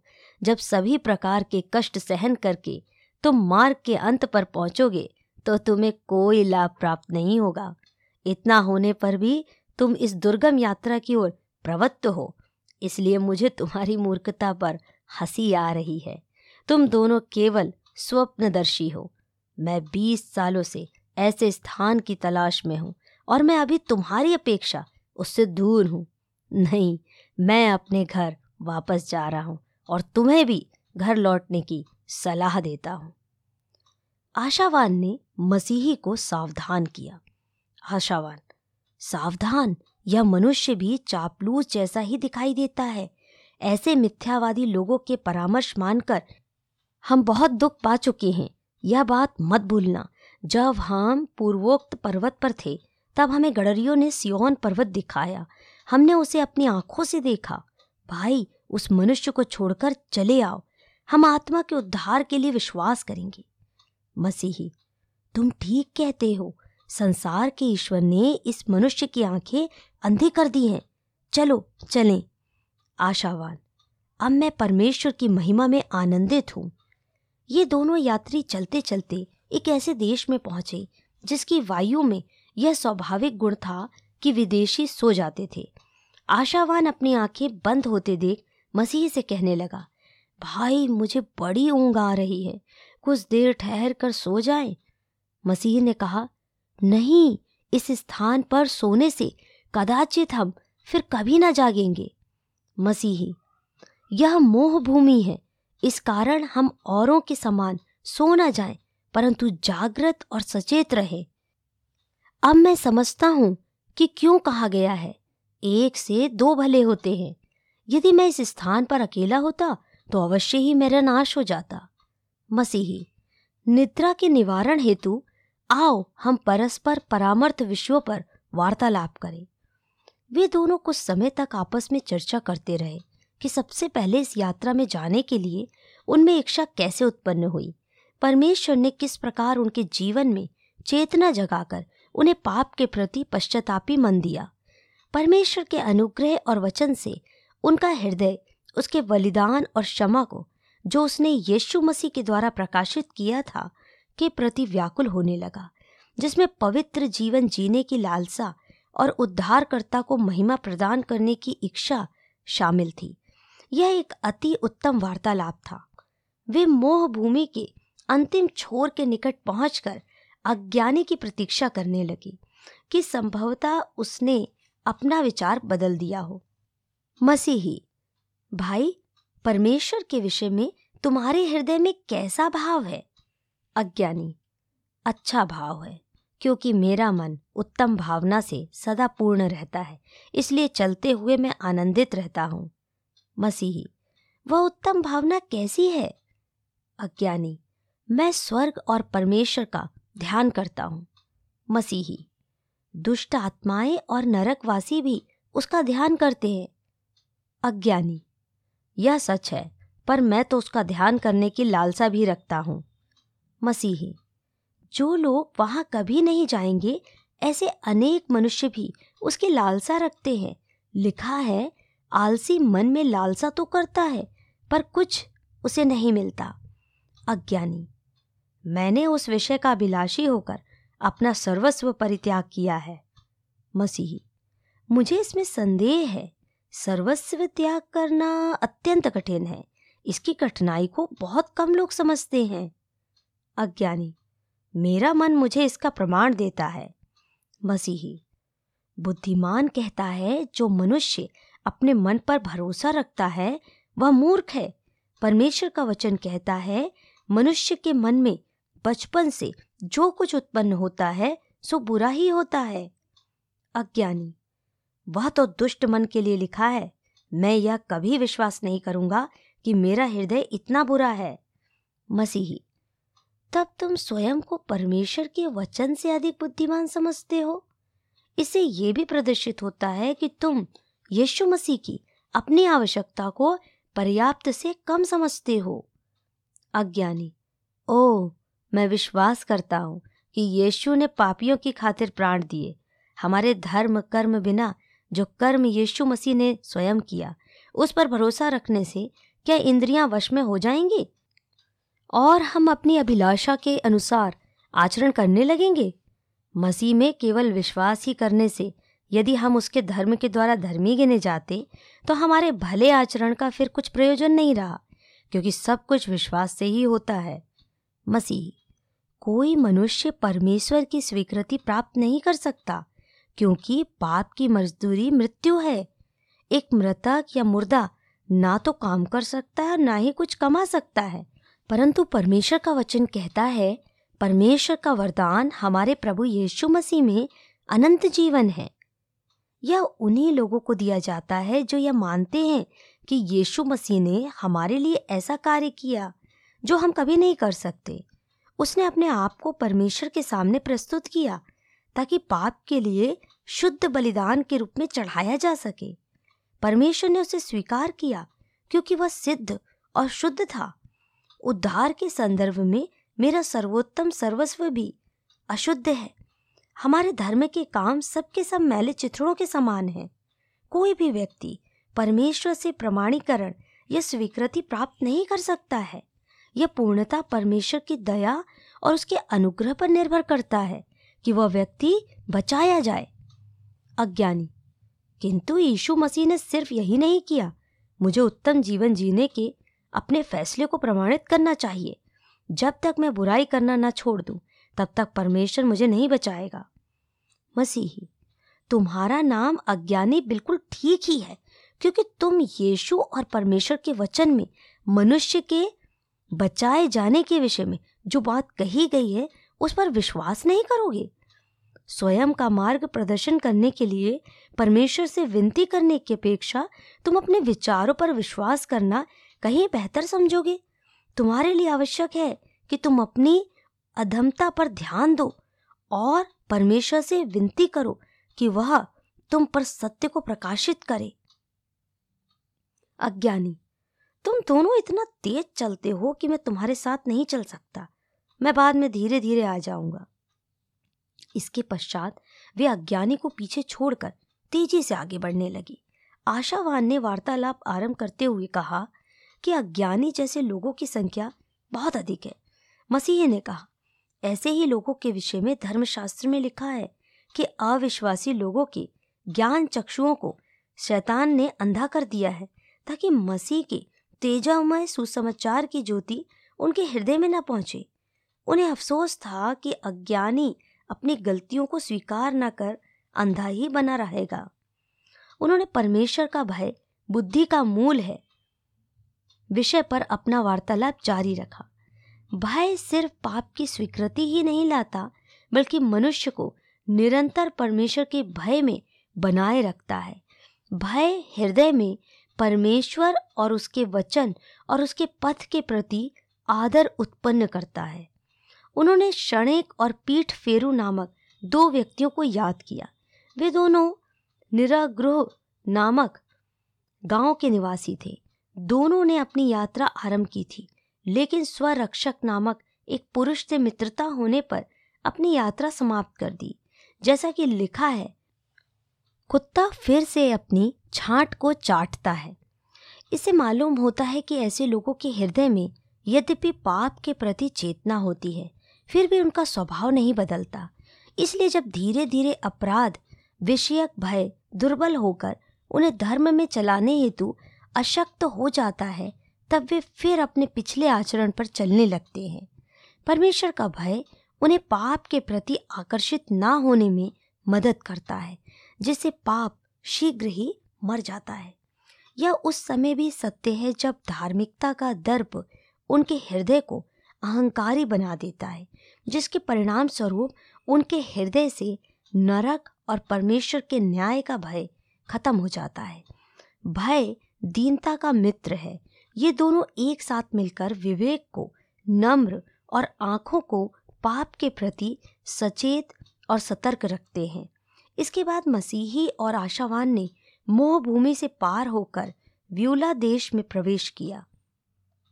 यहाँ की वायु सुगंधित और सुखदायी थी और पथ सीधा चला जाता था। वे सुखी और आनंदित दशा में कुछ समय तक यहाँ रहे।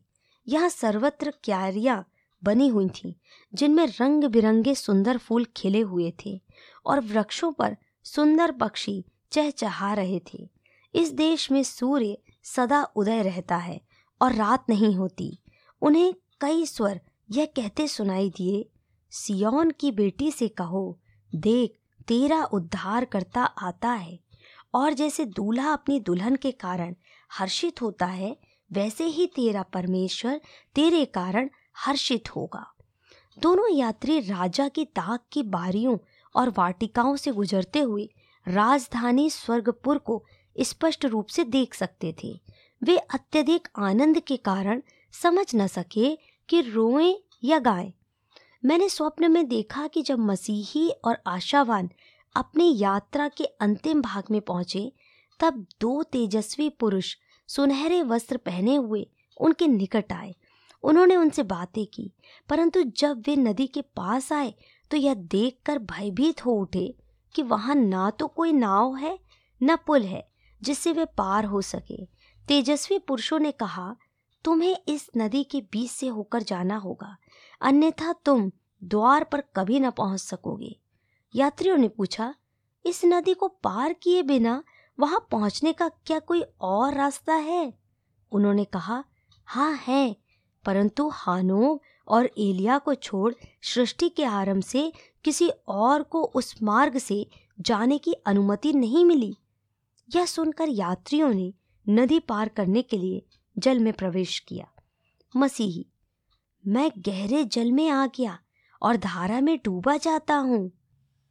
आशावान, भाई, ढाढ़स रखो, मुझे थाह मिल गई है और मिट्टी कड़ी है। मसीही मृत्यु की तरंगों ने तो मेरे चारों ओर घेरा डाला है। नास्तिकपन की धाराओं ने मुझे घबरा दिया है। मसीही अपने पापों को स्मरण कर शोकाकुल हो उठा। उसने यह भी सोचा कि उसने प्रेतात्माओं को देखा है। आशावान ने अपने साथी का सिर जल के ऊपर उठाने का बहुत प्रयास किया। फिर भी वह कभी डूब जाता था और कभी ऊपर आ जाता था। आशावान, मुझे फाटक दिखाई दे रहा है। साथ ही पुरुष किनारे पर हमें ले जाने के लिए खड़े हैं। मसीही, वे तुम्हारी प्रतीक्षा कर रहे हैं, मेरी नहीं। तुम जब से मुझे मिले हो, तब से ही मैंने पाया है कि तुम आशान्वित रहे हो। आशावान, साथ में तुम भी आशावान रहे। ये कठिनाई इस बात का संकेत नहीं है कि परमेश्वर ने तुम्हें छोड़ दिया है। ये सिर्फ़ तुम्हारी आत्मा की परख के लिए ताकि तुम अपने हृदय में परमेश्वर की अच्छाई को देख सको। देखो, यीशु मसीह तुम्हें चंगा करता है। मसीही, यह सुनते ही मसीही बोल उठा हाँ वह मुझे कहता है, जब तू जल में होकर जाए, मैं तेरे संग संग रहूँगा, और जब तू नदियों में होकर चले, तब वे तुझे डुबा ना सकेंगी।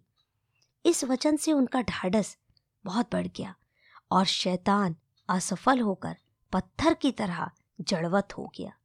नदी के पार पहुँचने पर उन्होंने अपने नाशवान वस्त्रों को नदी में छोड़ दिया।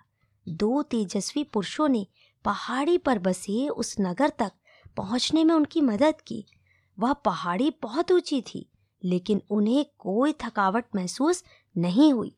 कुछ ही क्षणों में उन्हें एक स्वर्गीय मेजबान ने घेरते हुए कहा, धन्य है वे, जो मेमने के विवाह के भोज में बुलाए गए। जब वे द्वार पर पहुँचे तो तुरियाँ बज उठी। उस द्वार पर लिखा था, धन्य है वे जो परमेश्वर की आज्ञा का पालन करते हैं, क्योंकि उनको अमृत वृक्ष के पास आने का अधिकार मिलेगा और वे द्वार से होकर नगर में प्रवेश करेंगे। यहाँ इन दोनों यात्रियों ने मोहर लगा हुआ अधिपत्र दे दिया जो उन्हें क्रूज पर मिला था। महाराजा ने द्वार खोलने की आज्ञा दी और राजधानी में सर्वत्र आनंद के घंटे बजने लगे। मुझे ये शब्द सुनाई दिए, आओ और अपने प्रभु के आनंद में भागी हो।